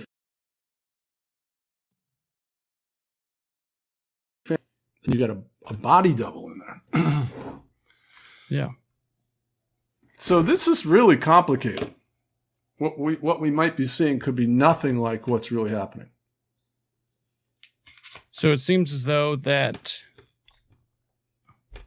dear leaders are fighting over who's going to control us. Mm-hmm. Um, so Trump has always bothered me. Um, I mean, he's he's a '90s Democrat. He's Yeah. not a Republican. Yeah. Um, he was a one of the largest Hillary Clinton donors for years, for decades. Um, he was friends with all of them, ran with all of them. But you Um, know what? Let me just interrupt. That might only be because he was a builder in New York and she was the Yeah. governor. So you got to glad hand the power structure if you want to get the permits. And there's a lot of things that people pointed to, like that, or you know that he, he did occult handshakes, or that he had occult symbolism in his hotel room, um, or you know that he couldn't get into the presidency if he wasn't in the club. But the way they keep you out of the club is that they strap your money. You have to raise two billion to run for president, but he had his own money, and then they try to blackmail you, but they couldn't find anything on him. So it is possible Yeah. that he really did get into the presidency. Another one is I've said, why do you think he's a shill? Because he's a Zionist. How do you know? Because the banks bailed him out and they're Zionists. Well, I looked into it. And the banks bailed him out because they were he was making millions and millions of dollars. So that doesn't necessarily mean Yeah. that he's a Zionist. So all I'm advocating for, I'm not pro Trump. I'm just saying that we have to think for ourselves and not take these superficial um, observations as proof. Because Yeah. what was proof was what he did when he got into office. I mean, let's be honest. He was a wrecking ball Yeah. and he reversed the destruction of America. that's where I I do agree that he is like regardless of his relationship before he is on an outsider to that club now. Yes. Um he Yes. he is not welcome within those circles. Um but he was at one point, which is why I I love it when he can turn around and say things about who Hillary Clinton is as a person hmm uh, I I believe that through and through. Uh, That's one thing I can say that he is not lying about. Um, and I I just I think that's hilarious. Um, so I do believe that Trump on some level does want this country to succeed outside of, you know, personal interest. I don't think he's like this great, you know, in, incredible person.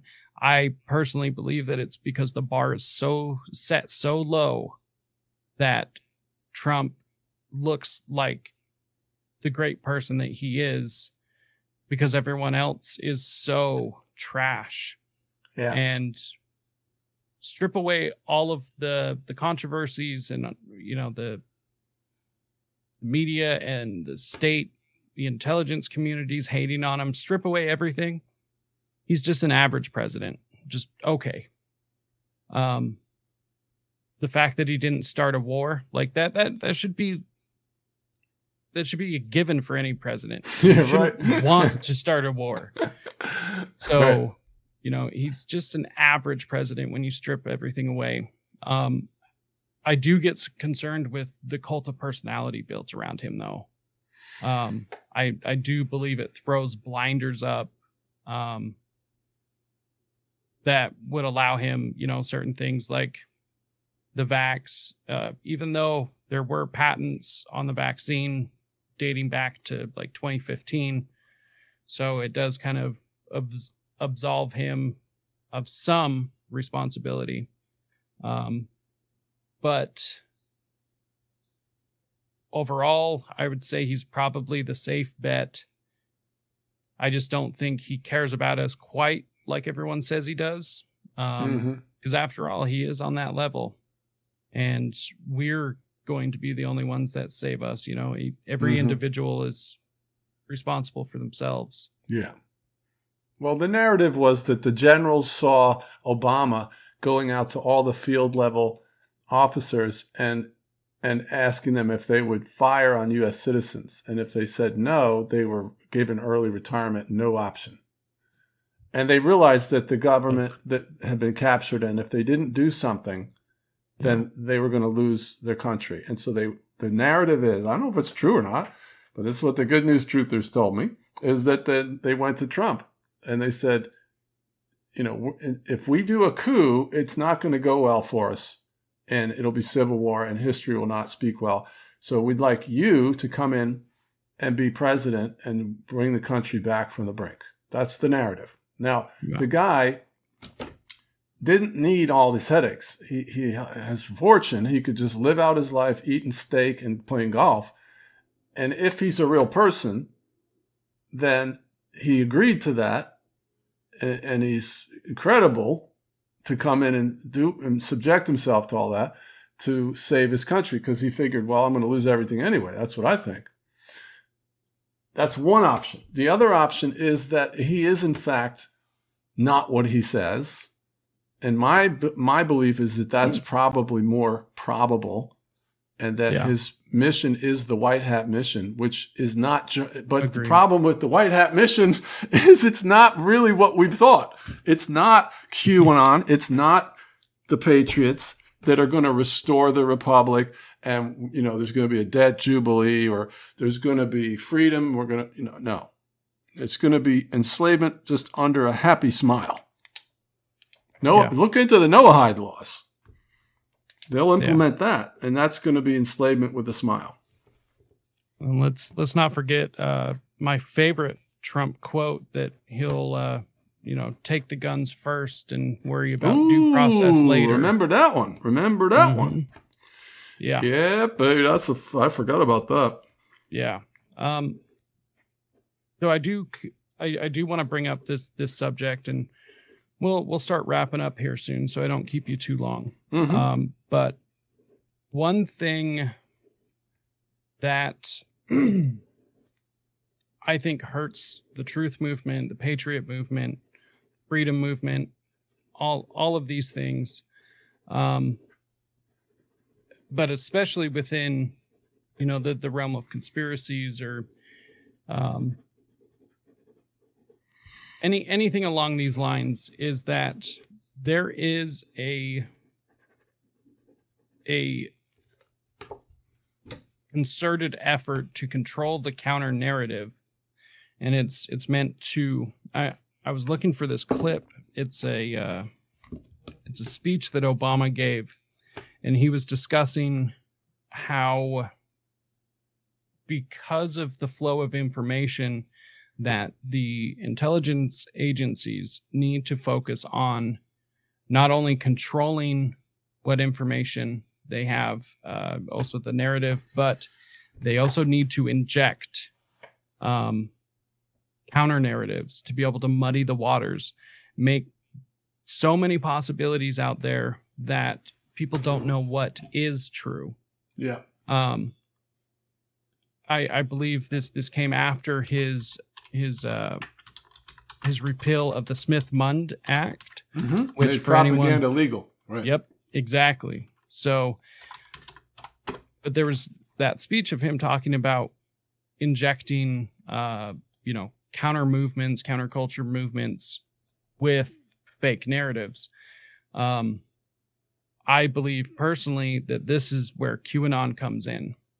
Um, and it's so devious how well it works because they take something that is true such as you know Pizzagate or you know the the elite pedophiles, they take that and then they add just enough on it to where if you're not careful, you're going to go down a path and it's going to completely discredit everything. Mhm. And so, what I wanted to do is ask you, um, what, be, because things are so crazy, like the, the truth seems to be so outlandish. Like, how could things get even crazier than that?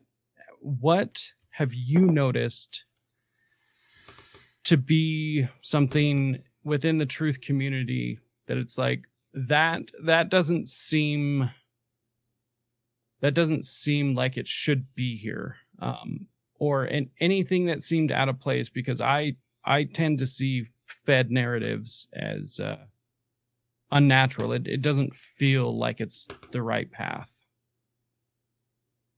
Right. So how how are we being co-opted? Because if you can't stop the awakening, you're going to try to go in and co-opt it. It's funny you mention that because I just did a talk last night called "The Pervasive Fallacy That Everyone's a Shill." It was a two and a half hour talk on that topic.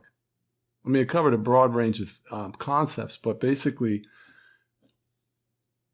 if you're the if you're the deep state, the controllers, the central planners, the masters of illusion, and you have all these uppity people trying to mess up your world plans, uh, you have to inject narratives that are going to neutralize them. One of them is, well, everybody's a shill, which has a has a dampening effect because it makes the truthers apathetic. What's the use of trying to do a podcast if all of the all of the judges are corrupt, all the politicians are corrupt, all the police are corrupt, all of the people that even sound like truthers are shills.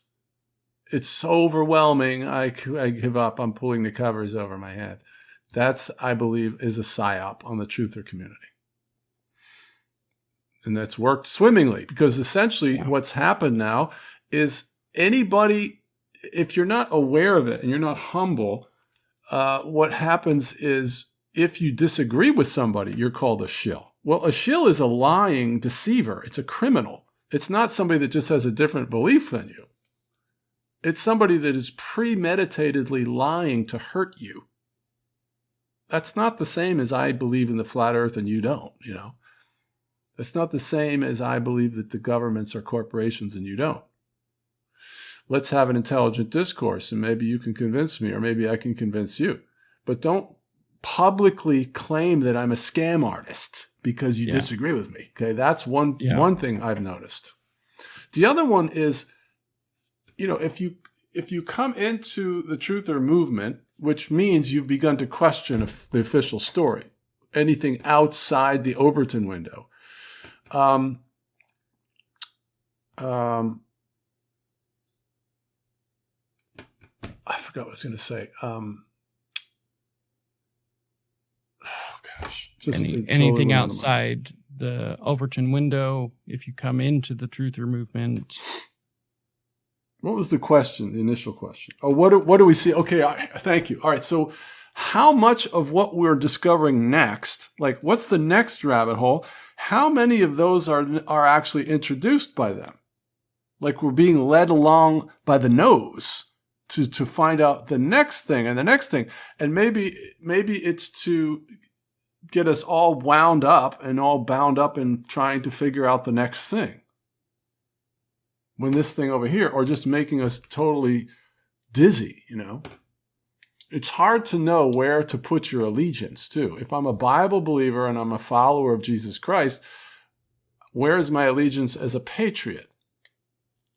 How much time and energy do I put into saving our freedom? Well, personally, I don't think you're going to want to live in North Korea uh, you know, I talked to a guy once. I lived next door to him. He was in Romania when they had Ceausescu in there, and his father had a farm with a hundred acres. And they came to him and they said, "We're going to take 99 and three quarters of your acres, and you have to still farm it and give us everything, and you can keep what's on the other quarter acre.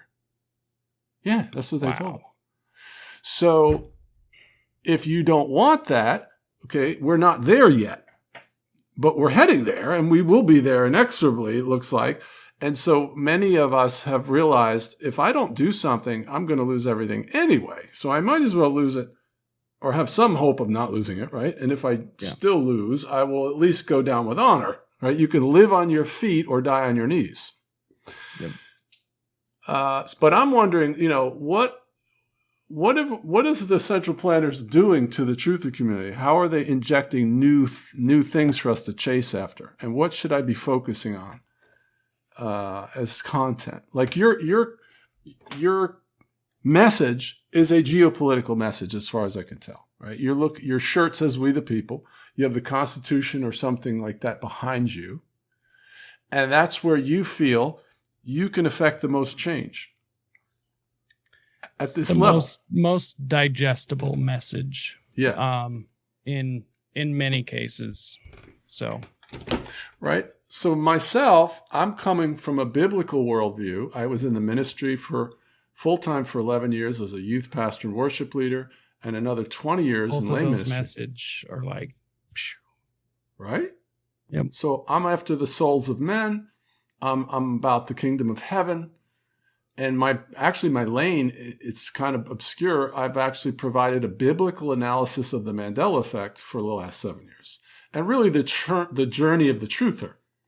How do you manage finding out these things when your spouse and children don't? My children are barely talking to me now. They're teenagers. It's a nightmare. So I minister to that community. That's my mission field. That's my my mission, right? Because I feel an, an incredible connection to them and importance. It's relevant. But I also am not pigeonholed there, and I have, you know, a legal education movement thing, and and that's to me very kinetic, because essentially as a truther, what we believe is is if we are a content creator, I mean, we hope to free men's minds, and then there's a trickle down effect on society. The legal education movement actually places in your hands kinetic tools to free yourself literally. So, you know, if I'm pulled over, I'm not subject to the policies of the company anymore. Improper lane change does not apply to me. Now that ticks people off. What do you mean the laws don't apply to you? No, the laws apply to me, but statutes, codes, and policies do not apply to me. Flournoy versus First National. A code or statute is not a law. Ray Self versus Rhay. A code is not a law. That's Supreme Court ruling. And then my favorite one, Colonial Pipeline v. Traigle, statutes, that's policies of the company, apply only to state created creatures known as corporations. Ha! ha, ha, ha. So you can free yourself literally from tyranny, which is a lot of fun. A lot of fun. So it it just one one of the biggest things that really tipped me off to this whole counter counter counter narrative. Um, I have made friends with a couple of um, really high level um, 9/11 researchers Mm-hmm. um, and the the 9/11 truther movement is filled full of just all sorts of things that discredit the real story to the point where a lot of the people who have done research have just walked away and given up um, there have been a lot of a lot of misdirection and after getting to know these people um, and seeing that the amount of time and work that they've put into this, all for it to be, you know, discredited because there's some counter counter narrative thrown out there. it's it's really disheartening, and not to mention my driving force is truth.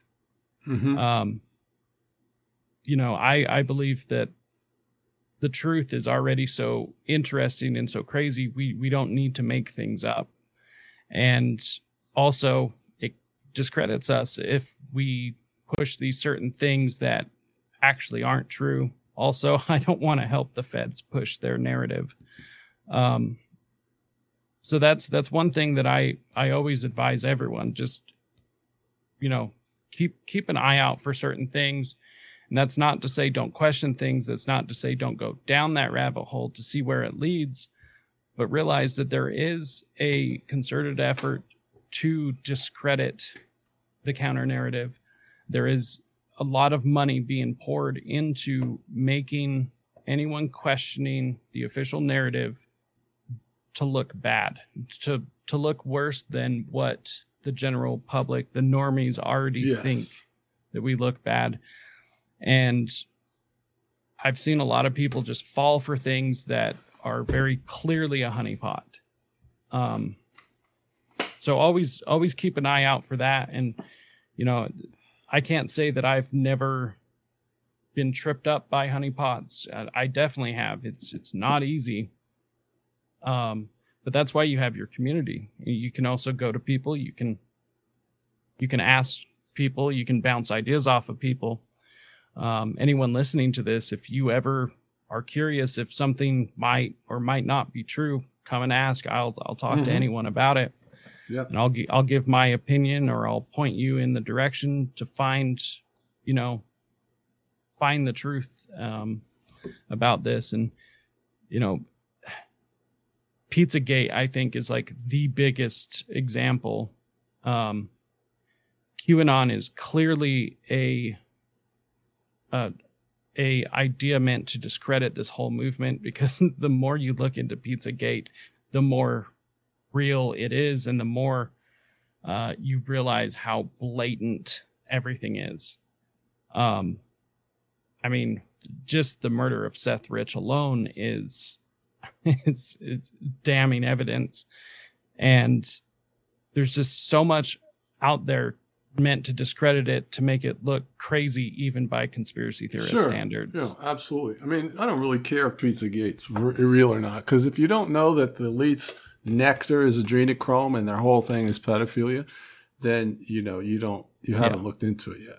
yeah So they'll do psyops like that, where they'll have a thing and then they'll prove it wrong yeah to put that narrative out, counter narrative out there. yeah fact checkers. Oh man i love Oh, fact yeah. checkers. Yes, what, yes, a, what a dystopian idea that is. Oh my gosh, So- hundred percent. what and we'll we'll wrap up on this um what what message like if you if you had the ability to just speak to a massive crowd to have everyone listen to you what what would you want everyone to know what what is the one thing that you would hope that they could take away from Okay, great consuming question. your content Great question. All right, so excellent question. So, as I've mentioned, unashamedly, I'm coming from a biblical worldview, which means all roads lead to Jesus. In other words, all of us listening are going to draw our last breath someday. So, if you set out to be a truther, you're in a search for truth. Paul, the apostle, summed it up when he said, If I know all mysteries and have not love, I am nothing if I give my body to be burned, and I have faith to move mountains, but I have not love, I am nothing.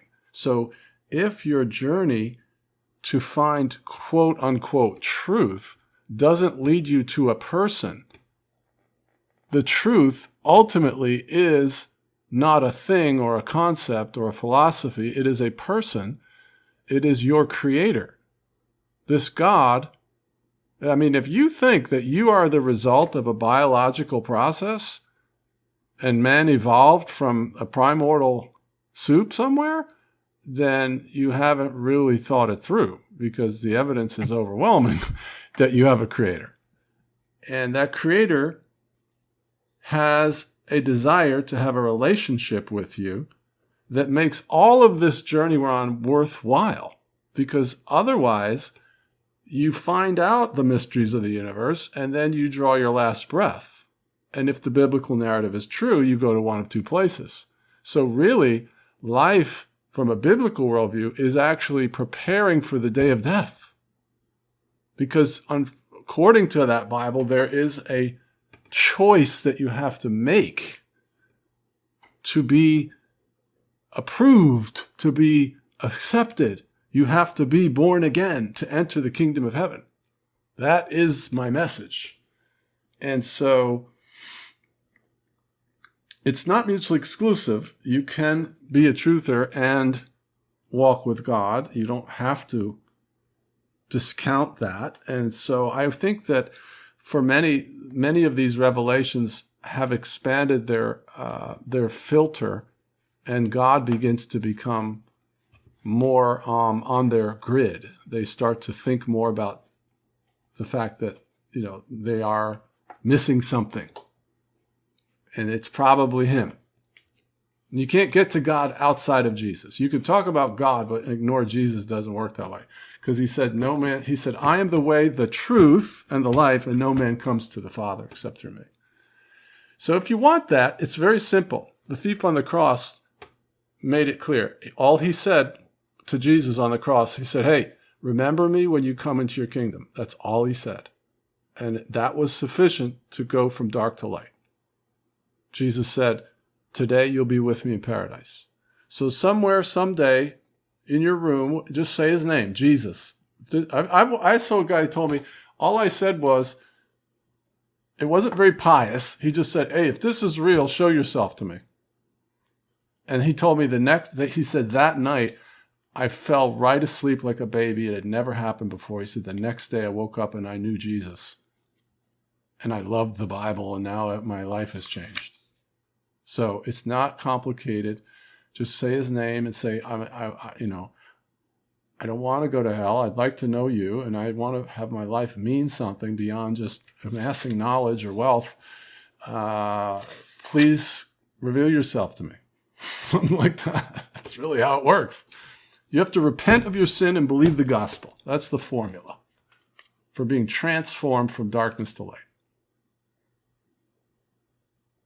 Well, I think that's one hell of a message to pass on. Um, Dig it. You know, going through all of this within the last couple of years has led me to to find my faith. Mm-hmm. Um, you know, for many years, I just I wasn't interested, and you know, for many years, even I was I was uh, a, a practicing Satanist. Um, never a hard holding member of the the church. I the, those guys are a bunch of jerk offs, but mm. um, it, it it's like psychodrama for ninety eight percent of all of them. There's there there's a few of them though that take it very seriously, but yeah. the the majority of it it is just meant to piss Christians off. Um, and so you know, through all of this, it's it's led me to you know find my faith in Christ again. Um, I usually you know keep a lot of my journey personally, at least on on this platform, to myself. Not only is it you know my journey with Christ, but it's a it's a belief that, uh, especially because I'm just a I guess like a baby Christian again um, that when I need or when when I'm told to talk about these things, I, I will talk about these things. Mm-hmm. Um, so I don't keep it off my channel, um, but I don't. I definitely don't want to ever be promoted as like a Christian thing. Um, I've also tried hard to not be labeled strictly a, a libertarian podcast. It's I'm, I'm, a podcast that's ran by a libertarian who's also not a libertarian. I'm an anarcho-capitalist. So, mm-hmm. um, you know, all these different labels, whatever. Um, my personal belief is that to reach truth, there there is only one truth, and that's uh, the fact that Christ is Lord and belief in him will lead to all things good. Hmm. Um, That's cool, man. so it's it, it's interesting because in the search for truth, that's where it's led me. yeah. You know, go figure. Um, so yeah, I I think that that that would be a great message, and you know, there's no shame in anybody who's not there yet, or anyone who is uh, not even you know deciding to be on that path. There's no shame in that as long as you are fighting for truth, uh, using reason, logic, and evidence. Yep. You know, we we can make the world a better place. Um. So on that note, uh, I rather enjoyed this conversation. I definitely want to have you back so we can man. go go down some more rabbit holes, get into your book a little bit more. Cool. There's there's just so much so much that we didn't touch on and could Yep. touch on. Um, so go ahead, uh, let everyone know where they can find you. Uh, Excellent. What what projects you have going on, um, and uh, what what you would like people to see. Great. Yeah. And thanks, Jacob. This really was fun. Great interview. I love this interview. And so, yeah, my website is wakeuporelse.com. Uh, the YouTube channel is Wake Up or Else, all one word. And you can go over there and part of live streams. We have a, a Truther Hangout on Fridays on freeconferencecall.com, 7 p.m. Eastern. Password is Wake Up or Else. And then um, my book is called The Conspiracy Theorist Survival Guide. It's on Amazon in audio and paperback and uh, ebook, but it's on basically almost every platform now, so you should be able to find it. But Amazon for sure. And also, we got a podcast now, which is called the Conspiracy Theorist Survival Guide Podcast, and that's on all the major platforms. So be sure to uh, go ahead and log on over there and follow us over there as well. Awesome. Well, uh, everyone watching, um, thank you so much for joining both John and I on another episode of Rise to Liberty podcast. Yay! Um, there is there is one thing that I wanted to bring up. Recently, I had watched a presentation um, that was given at the Greater Reset conference. Um, it was let's see, pulling it up right now. I should have already had this up, but um, it was a discussion about why the uh, why the freedom movement is failing.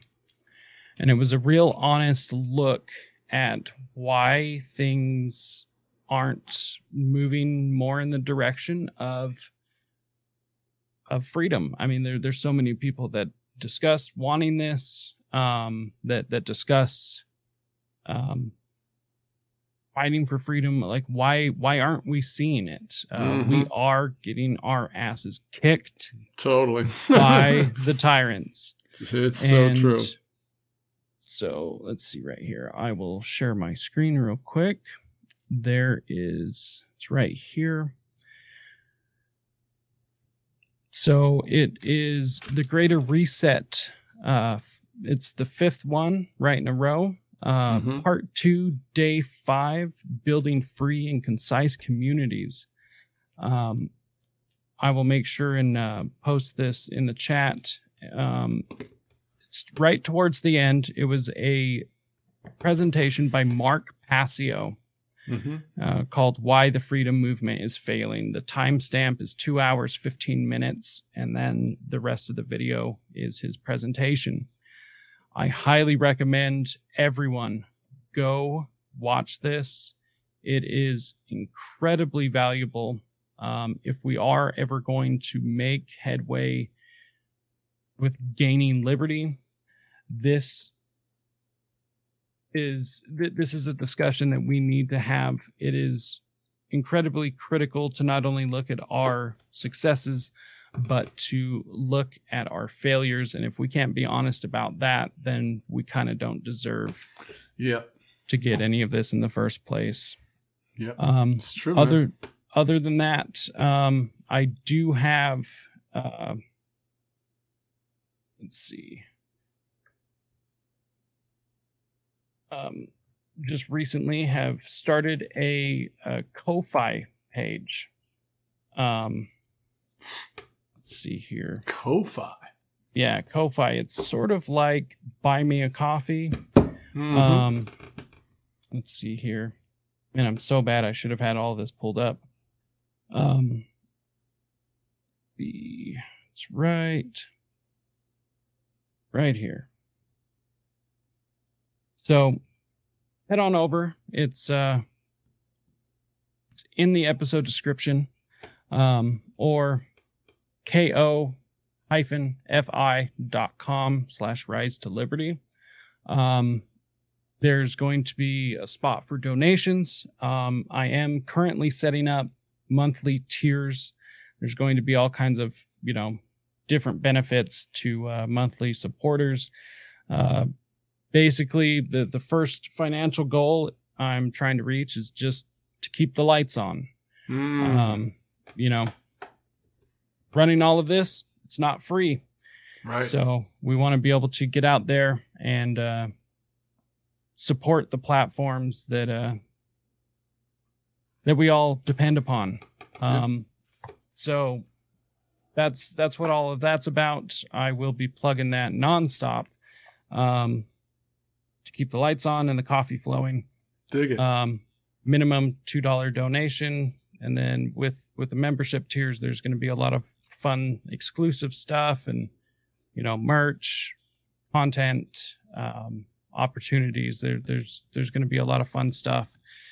So, other than that, make sure and go to risetoliberty.com slash links, which is my master link. It will pull everything up. Um, we've got some more solo shows coming up. I'll get another uh, interview set up here with John. Go Mhm, check out his go go check out his work. Uh, definitely pick up his book. It is it is a phenomenal read. I'm like two thirds of the way through it.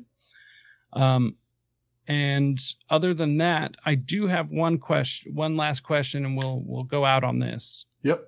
I like asking this question because it gives everyone gives a different answer, and I love hearing everyone's perspective. So, on that, why does liberty matter in the first place? Oh my gosh. I don't know. I like going out to eat. You know, I like not having checkpoints. Uh, we're not, men are born free and then get enslaved as we engage in life. So freedom is the standard. That's the default status. But, but unfortunately, psychopaths tend to gravitate towards positions of power. I mean, there's no mystery to this. Hitler, Pol Pot, Stalin, Mao, these people killed hundreds of millions of people, of their own people. And so, you know, it's like, you, do you love death? Do you want to be enslaved? Why does freedom matter? Because it's fun. It's way better to be rich and free than to be poor and enslaved. Let's be honest. I like steaks. I don't want to eat bugs. Right? Yeah, I mean, Yeah. come on, man. yeah. Standard of I- living. I I really rather like my stuff. You know, I don't want to own nothing, and I definitely won't be happy. So Yeah. not not that I'm a material person, but you know, Right. there's a. I mean, we are though. I, I mean, like. let- Yeah. I mean, everybody. You know, poverty's a curse, and wherever there's a lot of poverty, there's a lot of crime, and so, you know, we're not designed to live on ships. We're designed to eat well, have health, good health. It requires money. You have to have a roof.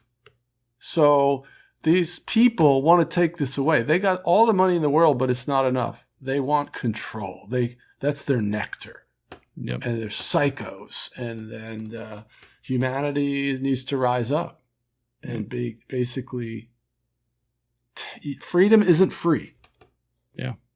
That's key I'm not going down without a fight. dig it man So definitely look forward to coming back though this was awesome yeah, this this was a blast. Thank you so much, John. pleasure And, man uh, pleasure Everyone else, thank you so much for tuning in. yeah Uh, ha- hang out, John. And, Okay, uh, sounds good. We'll we'll wrap this up. right. Everyone else, until next time, stay free, my friends. you bet